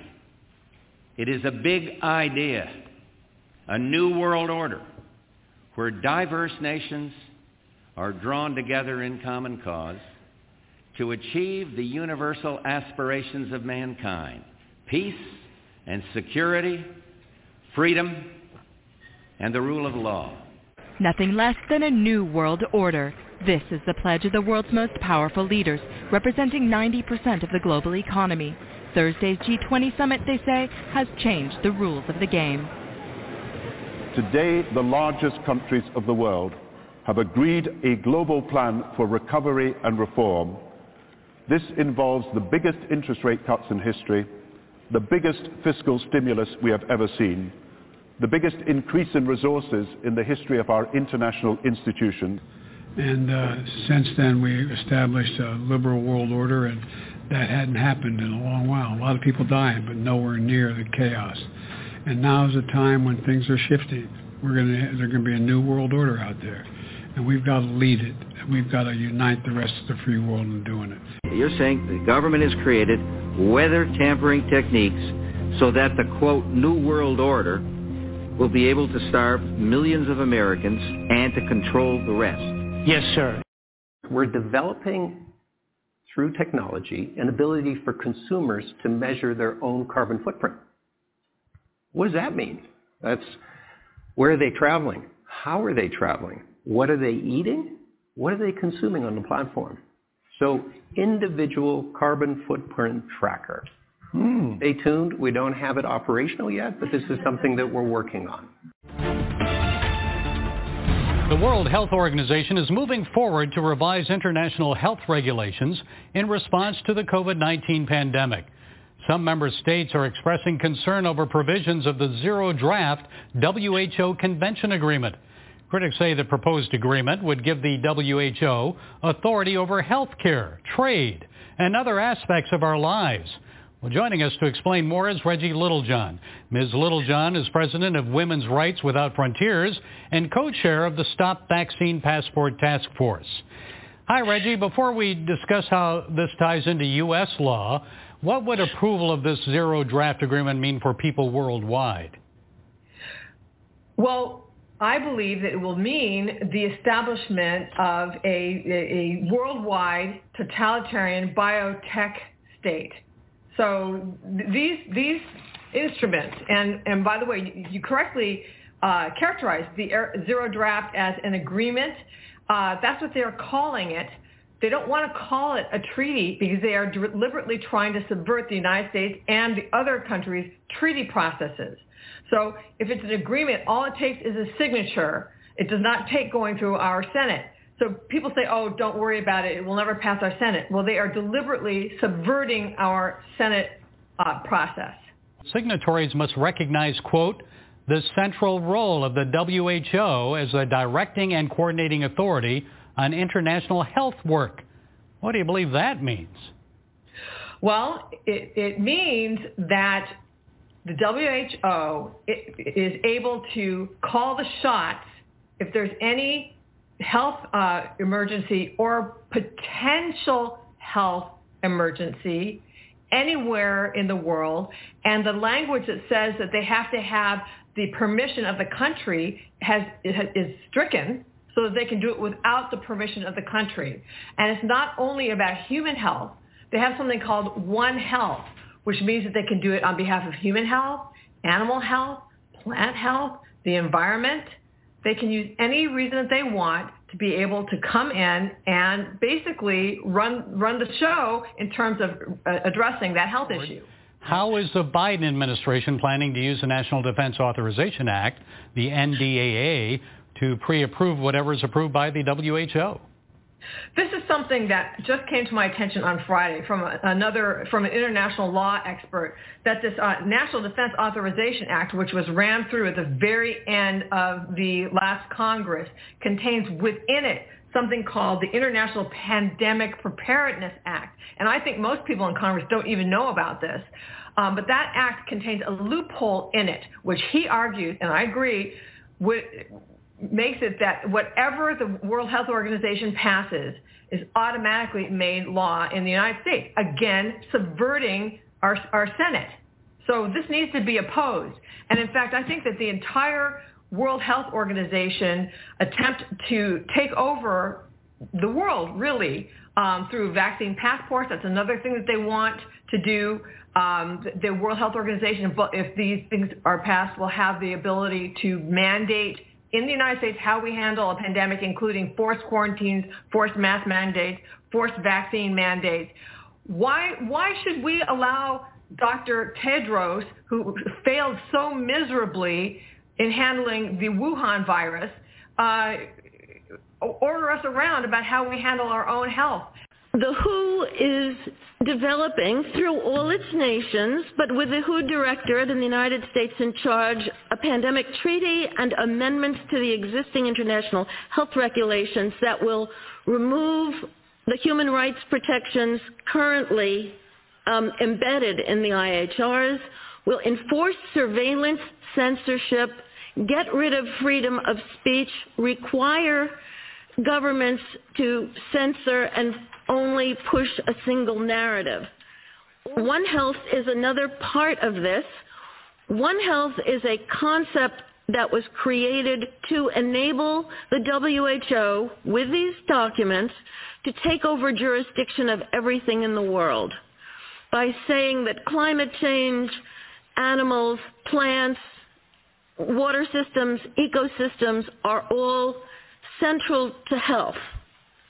Also embedded in this concept is a peculiar notion that humans are no longer of greater value than animals.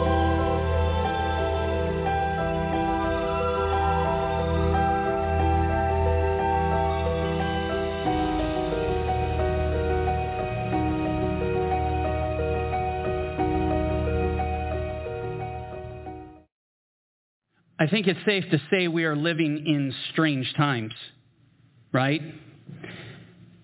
No longer can you, as a believer, we as the body of Christ, run around and saying, guess what? You guys, people need to get ready. You know, the end is coming. The end is coming. The end is coming. We can no longer say that because the end is here. And you want proof of this? One of the most in your face, overt, biblical fulfillments of prophecy declaring we are literally at the end is this. It is the United Nations.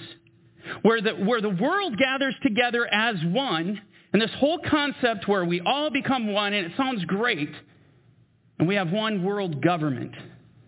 And of course, they're going to bring peace and safety.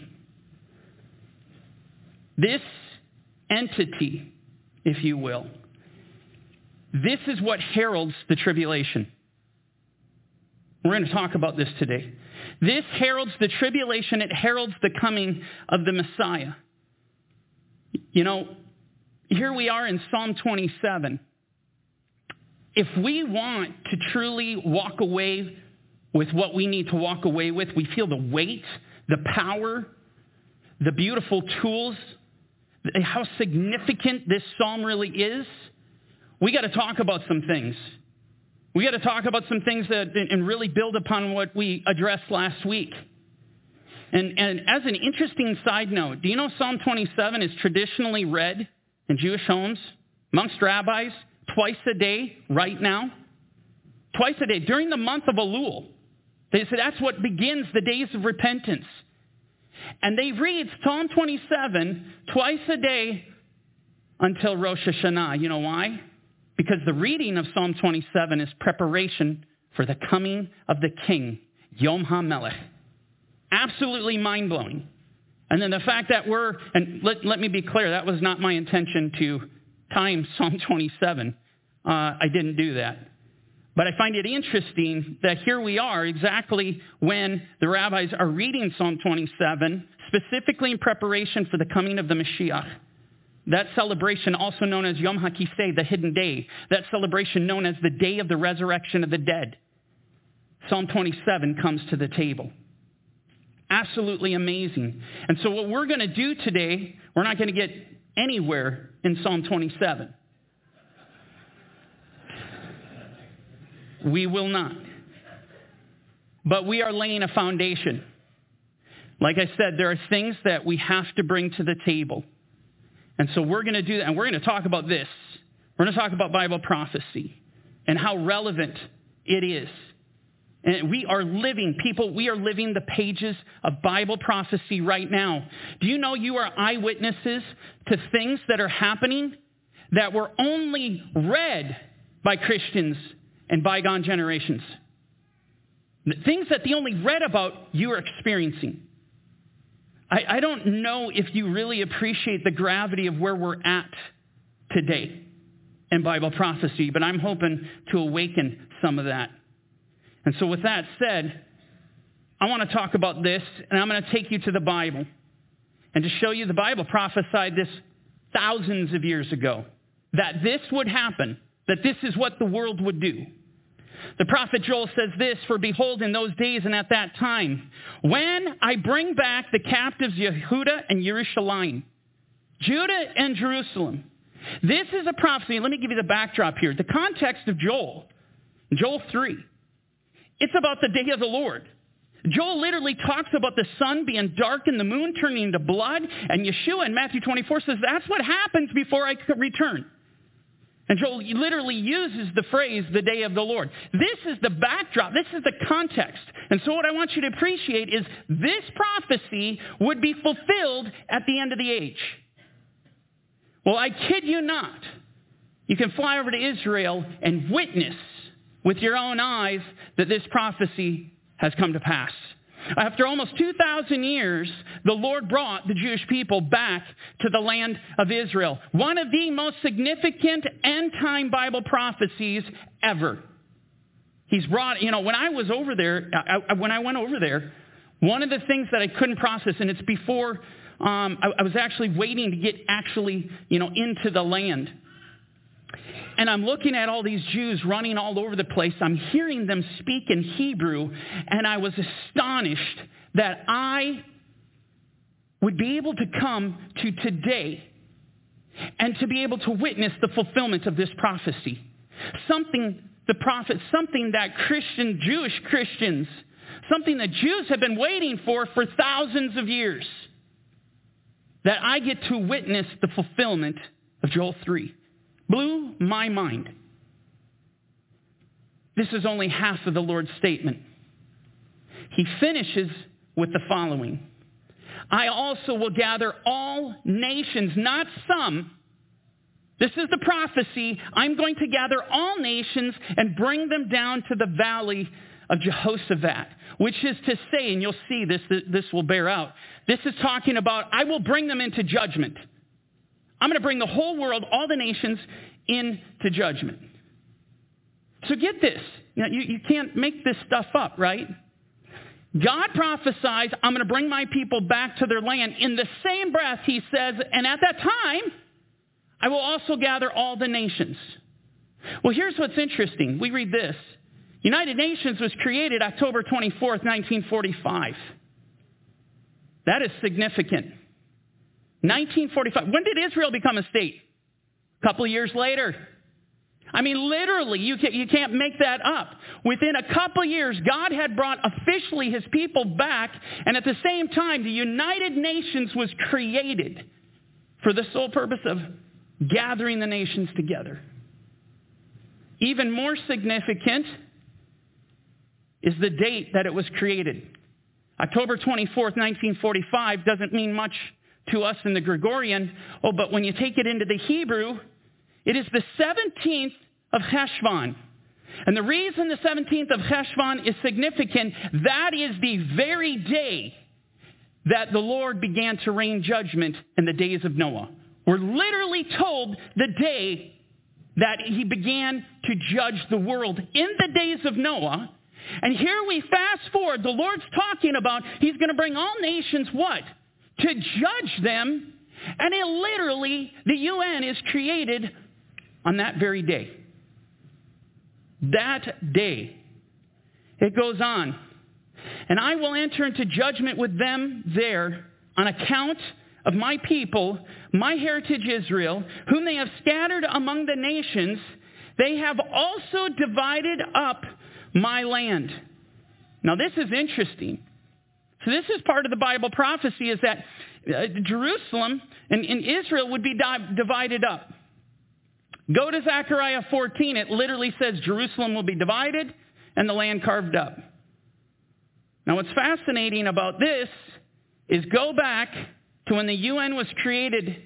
Do you want to know one of their, what I would call one of their foundational resolutions that happened only within first couple of years that the UN was created? It was a huge concern. It's, it's what they wanted. It's their vision. Resolution 181. Resolution 181 literally calls for the division of Jerusalem through the UN. They're the ones drawing up the plans. They're going to carve up Israel. In fact, recent presidents in the United States of America have talked about this.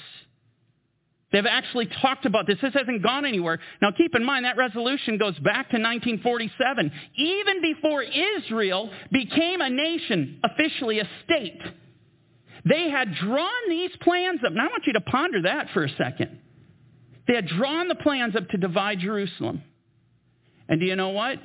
According to Zechariah 14, they will. According to Bible prophecy, they will be successful. They will divide Jerusalem. They will carve up the land. And do you know what? That heralds the coming of the Messiah. I wonder, do we realize how close we are to the second return of Yeshua? Do we realize that we are at the end of the age? Revelation 16, verse 13. We read this, and I saw three unclean spirits like frogs. Okay, the, the, the, imagery of frog is so significant. Number one, we see frogs are unclean. Hence why this is used, because these are unclean spirits. But that's not all that you need to take away, because the context by which this is being brought to us is the context of the end of the age and the judgment. When you go back to the Exodus, the plague of frogs very significant. We learn a lot about this. Number one, we're told in the Psalms that the plague of frogs actually brought destruction upon the Egyptians. They were agents of destruction. So we don't just understand these, these are unclean spirits. These are unclean spirits who are agents of destruction, who are going to go out destroying. But there's another element you have to add to that. Because that concept of frogs, which we saw in Egypt, that is in the context, when God rained that judgment down, it was a context of great deception. And what do I mean by that? What I mean is, is that Jannes and Jambres, at least the Targums identify the two magicians that worked on behalf of Pharaoh, when they went toe to toe with Moses and, and, and, and Aaron, Moses would cast his rod down and it would become a snake. Well, Jannes and Jambres, these two sorcerers, these, you know, uh, warlocks, they cast down their staffs and they also became snakes. When Moses turned the water into blood, the Lord working through Moses, the magicians did the same. And the third and final miracle that these witches performed was bringing frogs on the land. Moses brought frogs on the land. Guess what? These warlocks came and they did the same. And do you know why? So that no one would listen to the power and, and the word of God. No one would heed what God was telling them and warning them, saying, Let my people go. Amazing deception. And so as we see this imagery of three unclean spirits like frogs, we are understanding that these are agents of destruction. These are agents of deception. A boatload of deception. And now we continue. And I saw three unclean spirits like frogs coming out of the mouth of the dragon, out of the mouth of the beast, and out of the mouth of the false prophet. The dragon is the devil. The beast is the embodiment of the devil. It's his image. And the false prophet is the one that comes out and turns everyone to worship the embodiment of the devil, the beast. They call this, you know, at least some call this, identify this as the dark trinity, the unholy trinity. And as you look at this and see what this is saying, there's something I, I want you to understand about the, the dragon and the beast. The beast is truly the manifestation incarnate, if you will, of the devil. All right? Now, moving to verse 14. For they are spirits of demons performing signs which go out to the kings of the earth and of the whole world Everyone. These demonic, deceptive destruction, agents of destruction, are going to go out to the whole world. And what are they going to do? What is their function? Listen to this. To gather them to the battle of that great day of God Almighty. Do you understand that when the nations of the world come together and are uniting, it's being done through the leading of demonic spirits they are gathering the world, interestingly enough, for war. Which is peculiar because the whole tagline, the mantra of the UN is peace and security. That's the mantra. See, they're going to come on the scene and they're going to solve world hunger. They're going to eradicate poverty. They're going to fix everyone. They're going to make sure everyone has this wonderful, perfect health care. They're going to bring peace, total peace, utopia to the, to the world. That's what they're going to do. You know what's not being told? The undercurrent that no one's seeing that actually is happening. Because I'm going to tell you right now, there will be no peace. There isn't going to be any security. They're not going to solve poverty. They're not going to solve world hunger. And your health care isn't going to increase. We're preparing for war.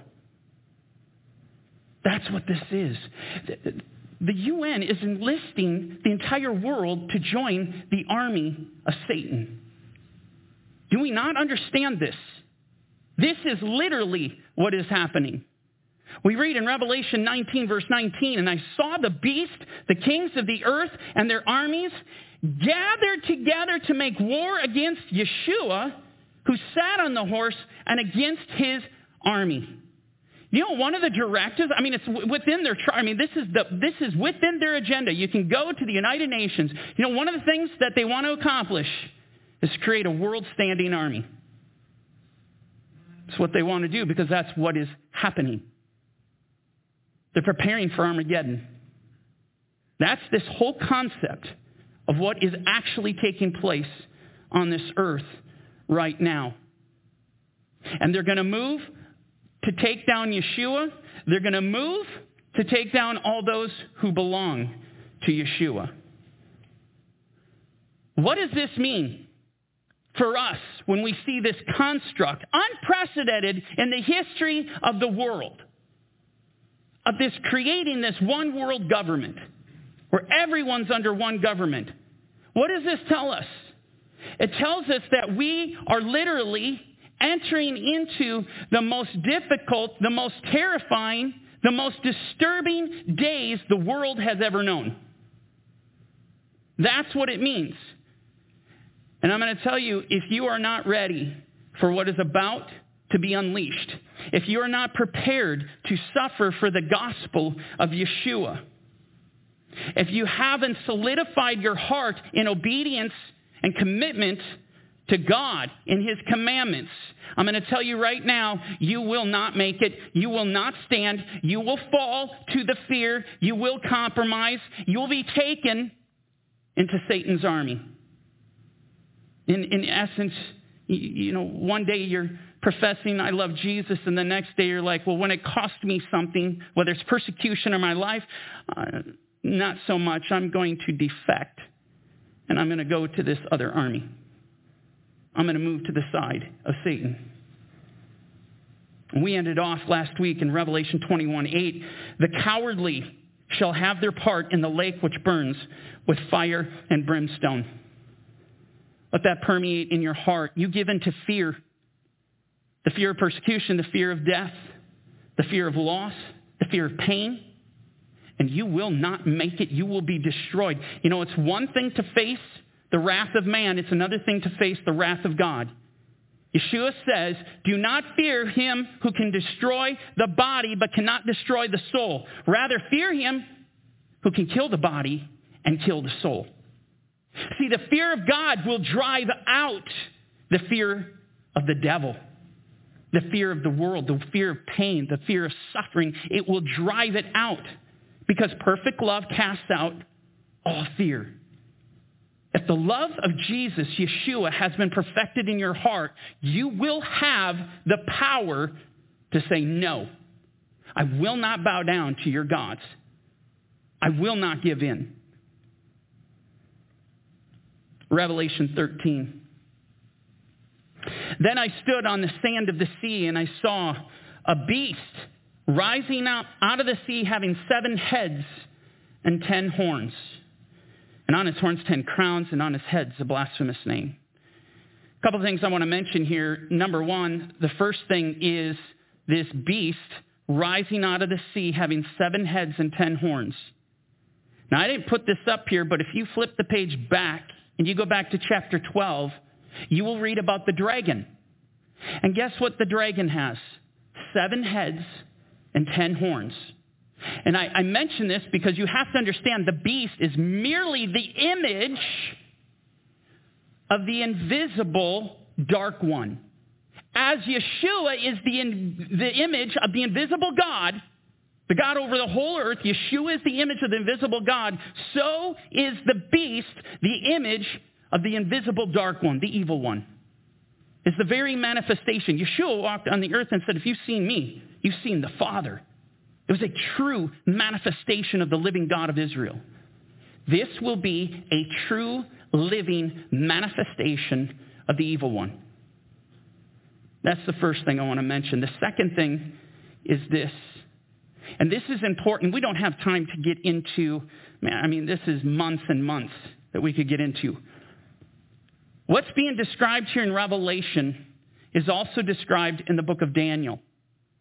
Now, if you ever want to dig into the book of Revelation, you're going to need the book of Daniel. They are siblings. You don't break up the family. You need them. And actually, it's interesting. There are things that exist in the book of Daniel that fill in gaps in the book of Revelation.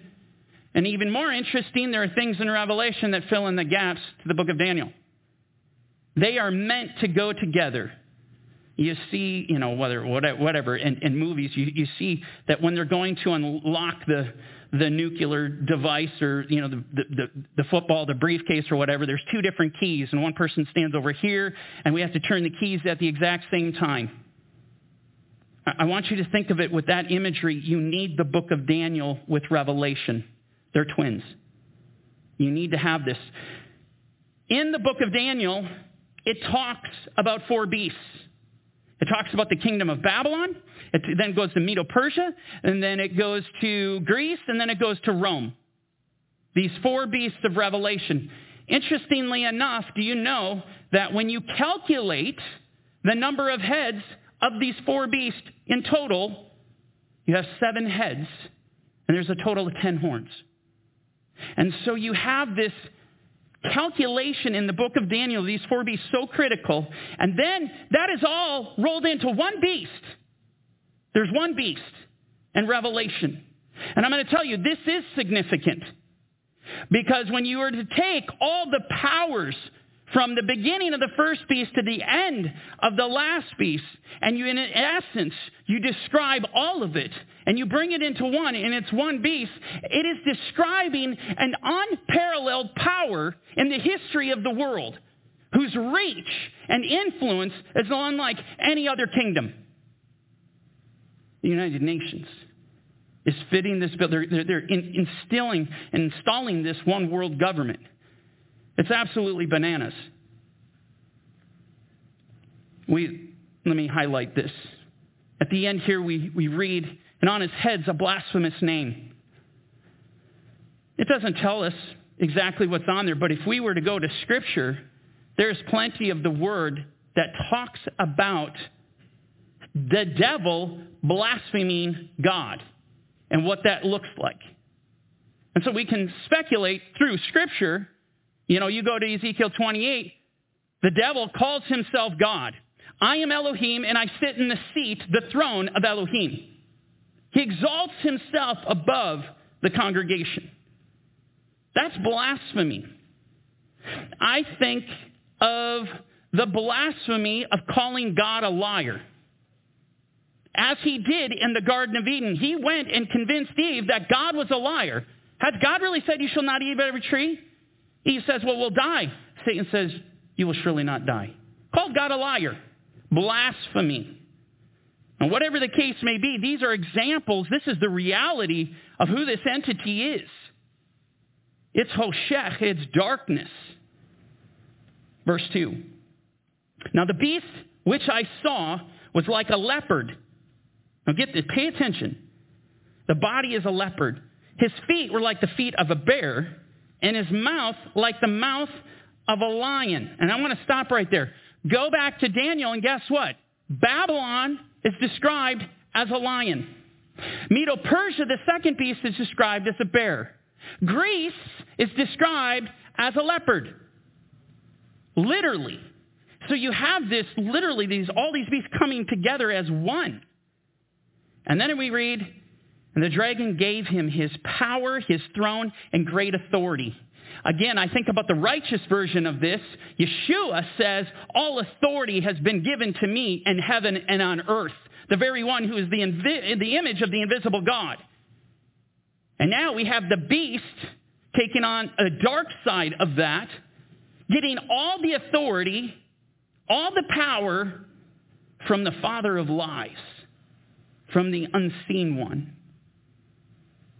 You know, I showed a picture, it was long, it was a while ago, maybe a year ago. The UN recently featured a new statue at their headquarters, which is in New York City. It's in Manhattan. I want to show you this because this is one of those moments you're like, you, you can't be serious. Pure evil. The United Nations unveils a statue. This is an image. Image at New York City headquarters that resembles the beast of the book of Revelation. And actually read commentary by uh, people who don't subscribe to the Bible, who, who, who went to the Bible. They're shocked. They're like, okay, that's weird. That's creepy. That they would literally create, this is the body of a leopard, the mouth of a lion, and they looked at the paws. It's like the paws of a bear. Me, are you kidding me? You're going to create, what prompted them to bring this beast to the headquarters of the UN. And it gets even more fascinating. You, you see it's fitted with wings. Go back to Daniel. Babylon and Greece bear wings. I mean, you can't make that up. Now, let me be clear. My eschatology does not rest on a statue, on an image. But when you're talking about Bible prophecy as whole and everything that we're going to cover today, and then you see an image sitting at the headquarters of the UN, that's nuts. Verse 3. I saw one of his heads as if it had been mortally wounded, and his deadly wound was healed. And listen to this all, not some, all the world marveled and followed the beast. This, these demonic spirits that go out to seduce and to allure the entire world to come together as one with one agenda. And it isn't the Lord's agenda. And then we read this in verse 4. So they worshiped, worshiped, because that's what this is all about. At the end of the day, this is the battle of worship.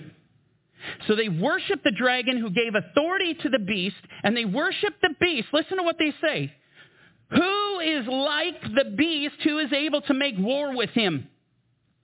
Who is like the beast? They're saying there's no one. He is unmatched. No one has the power to take him down. Do you understand why they're joining forces? Why they're going to come into the, the army of Satan? Who is like the beast? You know, when I read that, you know, the, the first time you read this, and, and like when you're familiar with other parts of Scripture, and especially the Psalms, your mind is blown right here. Because how many times have I read, Who is like the Lord? Who is like the Lord? Who is like the Lord our God who dwells on high? And I could show you passage after passage after passage. This is what the Bible's declaring. This is what the righteous declare, and the wicked will be declaring who is like the beast. We will have two armies rising up to do battle. And they're both claiming our God reigns. Our army is more powerful. Verse 5. And he was given a mouth speaking great things and blasphemies. And he was given authority to continue for 42 months. Verse 6. Then he opened his mouth in blasphemy against God to blaspheme his name, his tabernacle, and those who dwell in heaven. Totally unleashed, vomiting filth uh, out of his mouth. And it was granted to him to make war with the saints and to overcome them and authority was given him over every tribe, tongue, and nation. Every tribe, tongue, and nation. This would mean a one world order. This would mean a one world government. Total control. So much control that he has the authority to take the believers down, to end them. This is what is being described here as the Great Tribulation. This is when the world hits a fever pitch. See, when the world comes to a place where they can no longer stand the sight of you, you're a stench and their nostrils. You're like what Paul talks about in 2 Corinthians. You become the aroma of death. You become the disease that needs to be eradicated. They don't want to hear your filthy worship to Jesus. They don't want to hear you talking about the Word of God. They don't want to hear you talking about how their sin is going to lead them into hell. They are going to come to the point and say, we're done. And then the killing begins. And then the persecution begins. And then the imprisonment begins. And it's going to happen en masse. The Bible declares it. You know, I think of Psalm 105, 25. It says, He turned their heart to hate His people. Now, I'm going to tell you, if we do want to understand Bible prophecy, the Exodus is filled with a treasure trove of information that you need to possess for understanding and discernment in Bible prophecy as a whole. It's a template. Do you know, and, and listen to me carefully because this is important. that before the Lord came and delivered Israel, he did something. He turned the heart of the Egyptians to hate his people, to despise them, to mistreat them. In fact, you go back, Israel suffered more before the Lord took them out. They suffered more than they had ever suffered as a history in their nation. Ever. They suffered greatly. But now I want to give you the good news. And I want to give you something that I hope you take to the grave. That will bring you hope, will bring you success, will give you strength to endure and not cave to the fear. When persecution endures against you, it grows stronger and stronger. And you don't feel you can go on. And your life is being called to you, and they're putting Christians to death, and you're seeing a bloodbath. Psychologically, you're losing it. Without the Lord, you can't do it. I'm going to tell you, if you remember this reality that before come, God comes to deliver you, He's first going to give us over to the world for the world to hate us. And so what we should be mindful of as the world's escalating and hatred and intolerance, no, Jesus is coming soon. He's coming back to get you. And if there's anything you need to be mindful of of that, it's that. Yeshua is coming. So the more that persecution intensifies, we can smile and going, we're one more day closer to the Lord's return. That means he's coming back to deliver us. That is powerful for me. Take that with you. That said, I want to jump to the book of Daniel. And I actually want to show you what we're going to read in Daniel what we just read in verse 6 and verse 7. It says the exact same thing. The only thing about it is, is there's one little detail that we need to take away. In Daniel 7, verse 25, he shall speak pompous words against the Most High, shall persecute the saints of the Most High. We already read that in Revelation. We got that.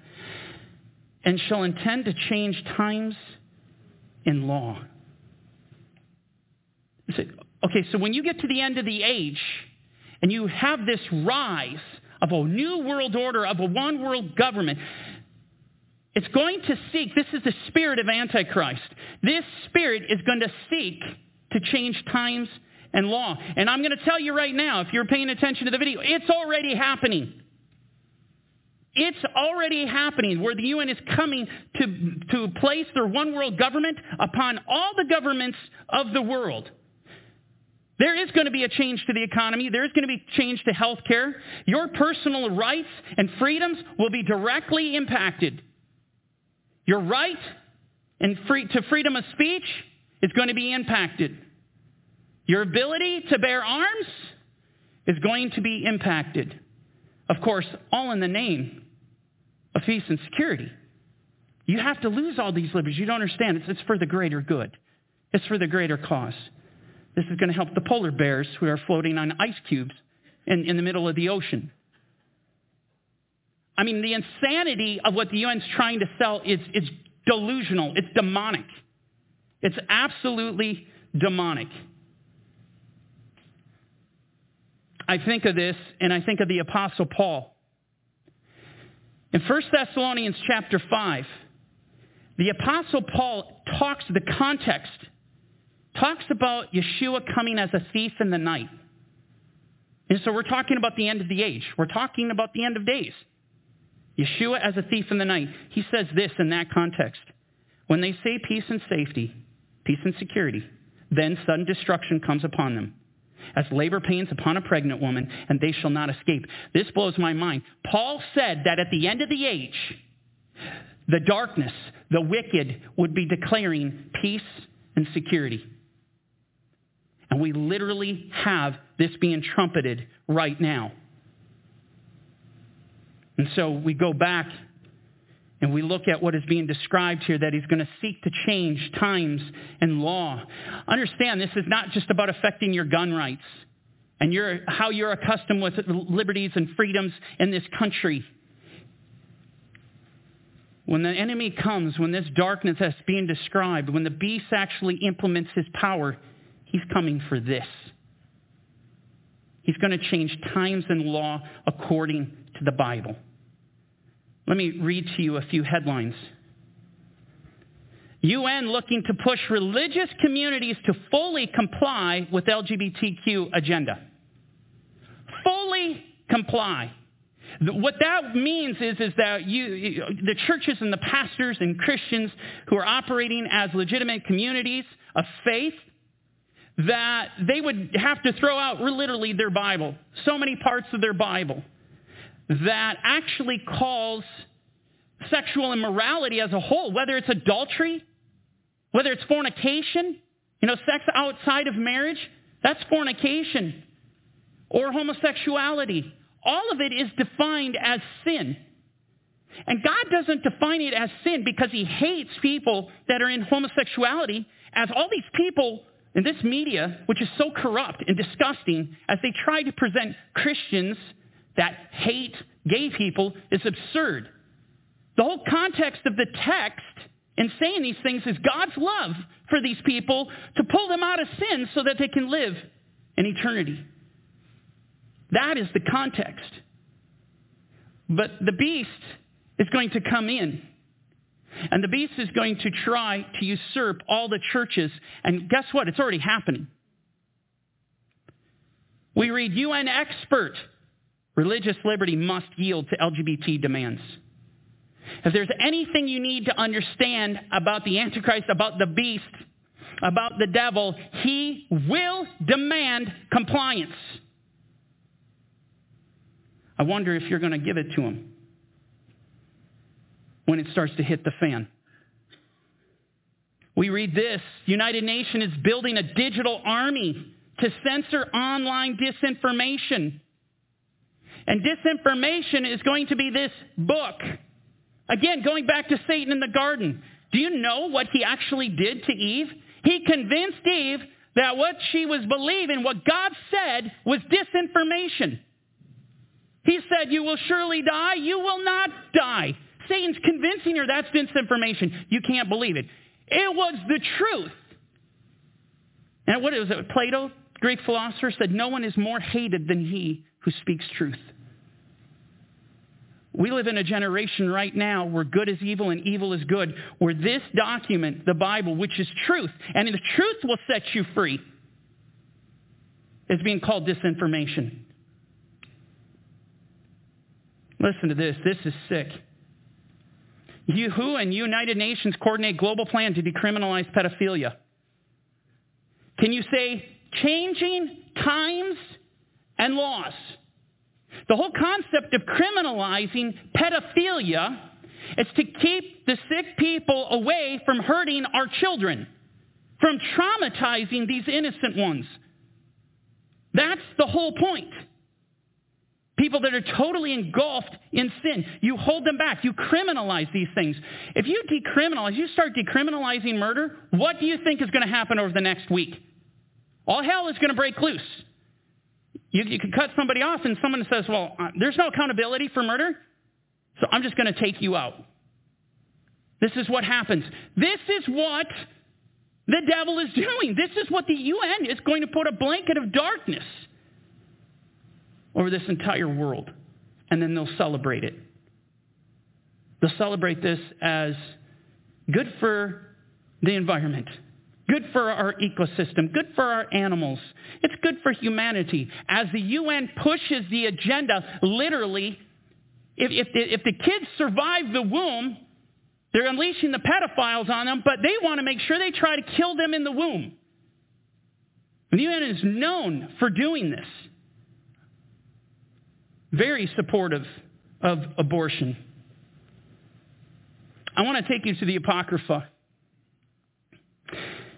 You know, I want to, you know, Luther said in regard to the book of Maccabees, which is where we're going to go, in his second Leipzig disputation, he said, the book of Maccabees has weight with the faithful, but it unveils nothing amongst the obstinate. Luther and, and biblical scholars, going back to the time of Yeshua, valued this. And I'm going to tell you why it's so valuable for us today.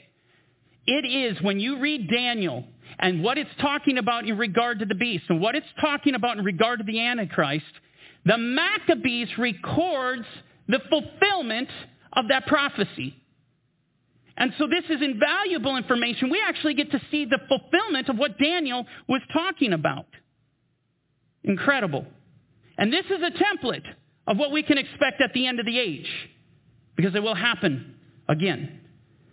In 1 Maccabees 141 we read, Then the king wrote to his whole kingdom that all should be one people. What is the heart of the devil? That all the kingdom come together as one, but specifically in a particular context. That is to bend the knee and worship to him because he wants to exalt himself among the congregation. He wants to be worshiped. That's the whole concept of one world government. All are to be one people, and that all should give up their particular customs. And what it means here is, is you walk away from this. You yield to the whole ideology of you think it's a good idea to kill these innocent children in the womb. You yield to the idea of sexual morality isn't that bad.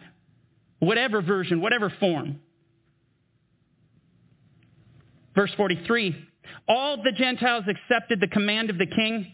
Many, even from Israel, gladly adopted his religion. Stop.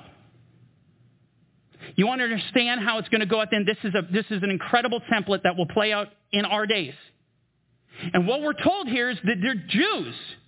These are explicitly Jews. These are their fathers entered into covenant with the Lord and they declared whatever the Lord says we will do.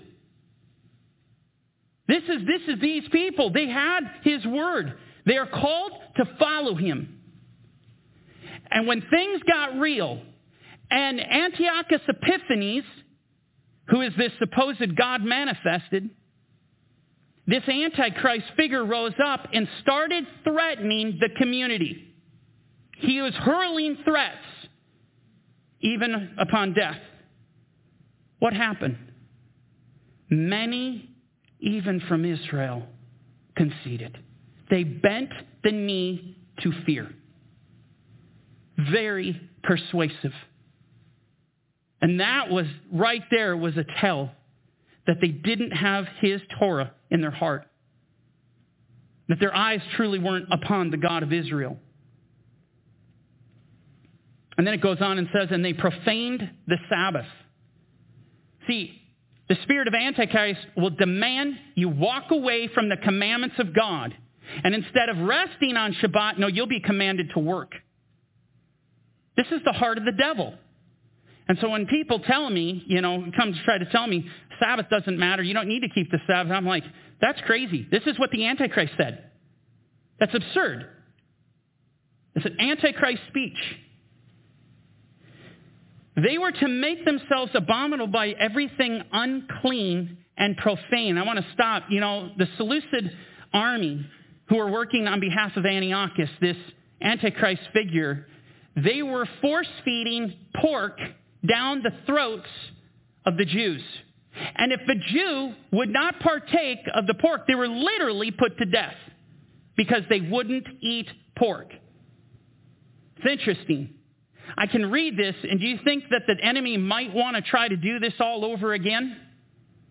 You better believe it. But there were Jews that did not concede. They died because they understood this is the temple of God. They understood it is more important to keep the commandments of God than to fear man. They had the fear of God. And then it says, so that they would forget the law and change all the ordinances. That's what the Antichrist is after. That's the whole concept. Forget this. Do you know what the Lord says? You go back to Deuteronomy 8, he says, See that you do not forget me by not keeping my commandments. You know what it means to forget the Lord? It means you walk away from the commandments. That's what it means. That's what the Antichrist is looking for. The Antichrist, the beast, the spirit of the devil wants you to remember him and his ways and abandon the ways of God. No other way to describe that. That's demonic. He added, And whoever does not obey the command of the king shall die. See, this is the devil's go-to. Obey him or die. Obey me or be in prison. Obey me or I'm going to persecute you. Obey me, I'm going to hurt you bad. Obey me or I'm going to come after your family. Verse 51. In such words, he wrote to his whole kingdom. He appointed inspectors over all the people and commanded the towns of Judah to offer sacrifice to, to pagan gods, town by town. Isn't it interesting? See, the spirit of Antichrist, the one that goes out and says, all need to be one people, we all need to get on the same page, made sure to ensure compliance. And so he sent out his goons. He sends out these inspectors. Now, what do you think all this nonsense about vaccine passports and about digital IDs and digital currency, digital trackers, what do you think this is all about? Ensuring compliance making sure that you will be compliant to the devil's bidding. It is coming. It is, it's happening as we speak. Anyone found possessing the book of the covenant, the Torah, or anyone who adhered to the law was condemned to death by decree of the king. See, when the spirit of Antichrist comes in in great power, the people that confess the name of Yeshua and keep his commandments, they're going to stick out. They're going to be found out. You know, it, it, it, was interesting. How many of you can read? It wasn't that long ago, but when the whole COVID insanity hit, and them trying to tell, I mean, think about this. And I called it for what it was. It was the spirit of the devil trying to tell churches they can no longer sing. Sing praises Lord. Do you, do, how many of you remember this? The insanity and the stupidity, the spiritual stupidity of that blew my mind. That you're going to try to stop the praises of the Most High God? I will not live in a generation where the rocks have to cry out. I'm not doing it. I will stand with believers that when they're told they can't sing praises, that's exactly what we're going to do. Amen? It's crazy. And, and, and you remember the whole concept of when, you know, you can't gather anymore. Everyone, you know, has to be separate. And there were actually neighbors had a hotline that they could call to tattle on their neighbors that oh, they joined together. Because people were still doing Bible studies. Yeah. That is what you call, I mean, when you're witnessing this and this time, understand what's happening. It's literally going down. But there's going to be a time where they don't let back. Or it's not going to bounce back. It's going to hit the floor. And how are you going to respond? How are you going to deal with this? The devil, the devil is going to leverage the fear of death, the fear of pain, the fear of suffering on each and every one of us. And unless we have Yeshua in view, the love of him in our hearts, you will not stand. You know, I'm reminded of a conversation that the Lord had with, Job, uh, with Satan in the book of Job. The Lord, and I love this part because th- this is a rare experience. It's one of the rare moments of we see the Lord and his behavior. It's, it's so cool. He taunts the devil. And yes, I take joy in that where he goes to the devil and says, oh, you know, because the devil had already attacked, attacked him and expected him to denounce uh, the Lord. And the Lord comes back and he says, ah, have you considered my servant Job? Righteous and faithful, a man who fears God and shuns evil. Have you considered him, even though you tried to incite me against him? Look at what happened. The devil responds to the Lord. Listen to this. So Satan answered the Lord and said, Skin for skin. Yes, all that a man has, he will give for his life. Do you understand that Satan is betting against you? He is betting, he is convinced, he is assured that when he puts your life on the chopping block, you will bend the knee to him. You will bend the knee to fear and you will worship him. He is convinced. Now think about, put this into context. We're dealing with one of the most righteous men that have ever lived on the earth. And Satan was convinced when it comes to his life, he will bend the knee to me. Satan is betting against you. Know that. And don't give him the joy of proving him right. You hold the line. Revelation 13, 15. He was granted power to give breath to the image of the beast, that the image of the beast should both speak and cause as many as would not worship the image of the beast to be killed. Your option is going to be simple. You worship the beast or die. Again, is this something you are prepared for? Is your heart in the right place? Is your faith immovable? Have you done what David did? Have you set the Lord at your right hand so that you will never be moved? Even though David experienced all this radical fear, oppressive fear, David's faith and trust in the Lord held the line. It's the only thing that will fight this demonic power because it's so compelling and it's so convincing. It's suffocating at times. Taking you to the book of Daniel, which is so relevant to the book of Revelation when you talk about the worship of the image of the beast. Nebuchadnezzar builds this great golden structure, this image, and he commands all peoples, languages, and nations, all of the earth, all of you, are going to bow down to this once the music starts. Well, Shadrach, Meshach, and Abednego were God-fearing Jews, friends of Daniel, that were prepared. They were prepared for this moment in heart because they had spent time seeking the Lord with all their heart, all their soul, and all their strength. They loved him more than anything. They're ready for this moment. Nebuchadnezzar spoke, saying to them, Is it true, Shadrach, Meshach, and Abednego, that you do not serve my gods or worship the gold image which I have set up? Nebuchadnezzar goes on to say here, I'm, I'm going to do you a solid. I'm going to let the musicians play a little bit longer. And I'm going to give you a chance to, to, to get this right, because maybe you're confused about what, what was going on here. Once the music starts, you bow down. You worship these gods. You worship my gods. You, you, you bow before it and prostrate yourself before this image. We're good. But if you don't, I'm throwing you in the fiery furnace. He threatened them upon death. And listen to their response. Shadrach, Meshach, and Abednego answered and said to the king, O Nebuchadnezzar, we have no need to answer you in this matter. If that is the case, our God, whom we serve, is able to deliver us from the burning fiery furnace.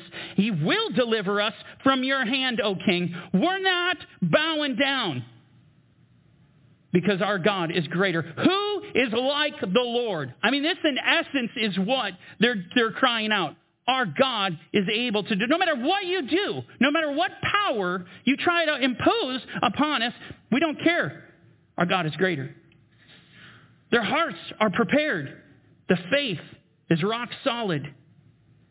But then what they say next is amazing. But if not, let it be known to you, O king, that we do not serve your gods, nor will we worship the gold image which you have set up. You understand? They said, even if God doesn't deliver us, we know our God is able to save. If the Lord wants to do it, whatever the Lord chooses, whatever the Lord pleases, he does. So if he chooses to save us, we're going to be saved. But if he doesn't, we're still not going to bow down. If we have to be hurled to our death, we will not waver in our faith. Because these three men were not looking and loving their lives to the death in this age. They, they did. They, they were willing to sacrifice their life, but they were not loving the world. They didn't have that in their heart. That is an amazing thing to me. Revelation 2.10 on the heels of that. Do not fear of any of those things which you are about to suffer. Indeed, the devil is about to throw some of you into prison. This is Yeshua. The way he starts out this discussion is do not fear. We're not supposed to fear. That means you get prepared. You listen to these words and saying, okay, he's telling us of something that's coming. We know persecution's coming. This is going to be hard. And Yeshua says, don't give in. Don't bend the knee to fear. Hold the line. Make me your light and your salvation. As David would cry out. But then he says this You're going to be thrown into prison that you may be tested, and you will have tribulation 10 days. Be faithful unto death. I will give you the crown of life. These are the words of Yeshua. The call for this generation is to be faithful unto death so that we can receive the crown of life. And when tribulation comes knocking at your door and persecution and fear, know this you are being tested. You know, in going back to Deuteronomy 8, do you know what it says? It says, The Lord brought Israel out into the wilderness, which was terrifying. You know why? Because there was no supplies. There's no food, there's no water, and it literally says he brought them into the wilderness and allowed them to hunger and thirst. He allowed them to hunger and thirst. Why? He wanted to know what was in their heart. He tested them. Because only through testing do we get to find out who you really are, what you really believe, how much you really love him. It's only through the testing where love is truly identified. And so we've got to pass this test on what is coming. This message is not about sowing fear. It's about sowing preparation. It's about sowing the fear of the Lord. Because this world is passing away and the lust of it. Amen? There's nothing here for us. And the more we get that, the better off we are going to be. Now, I want to have Emily come back up. We're going to do things a little, just a little differently today. Um, I'm going to have Emily sing a song. And as she sings, I'm going to invite you literally to the front to come and make it right with the Lord and to pour your heart out to the Lord. Maybe you're one of those people that have left your first love. Maybe you've become complacent in the faith. Maybe you actually know that, you know what, I'm not ready. I am not ready to make that stand. I know there's things that I got to work out. You come forward. As, as the song plays, I'm going to have everyone rise, and the rest of you are going to worship those who are really need to seek the Lord, those who are convicted, those who are not ready, those who need prayer. I want you guys to come forward. And with that, I'm going to close in prayer.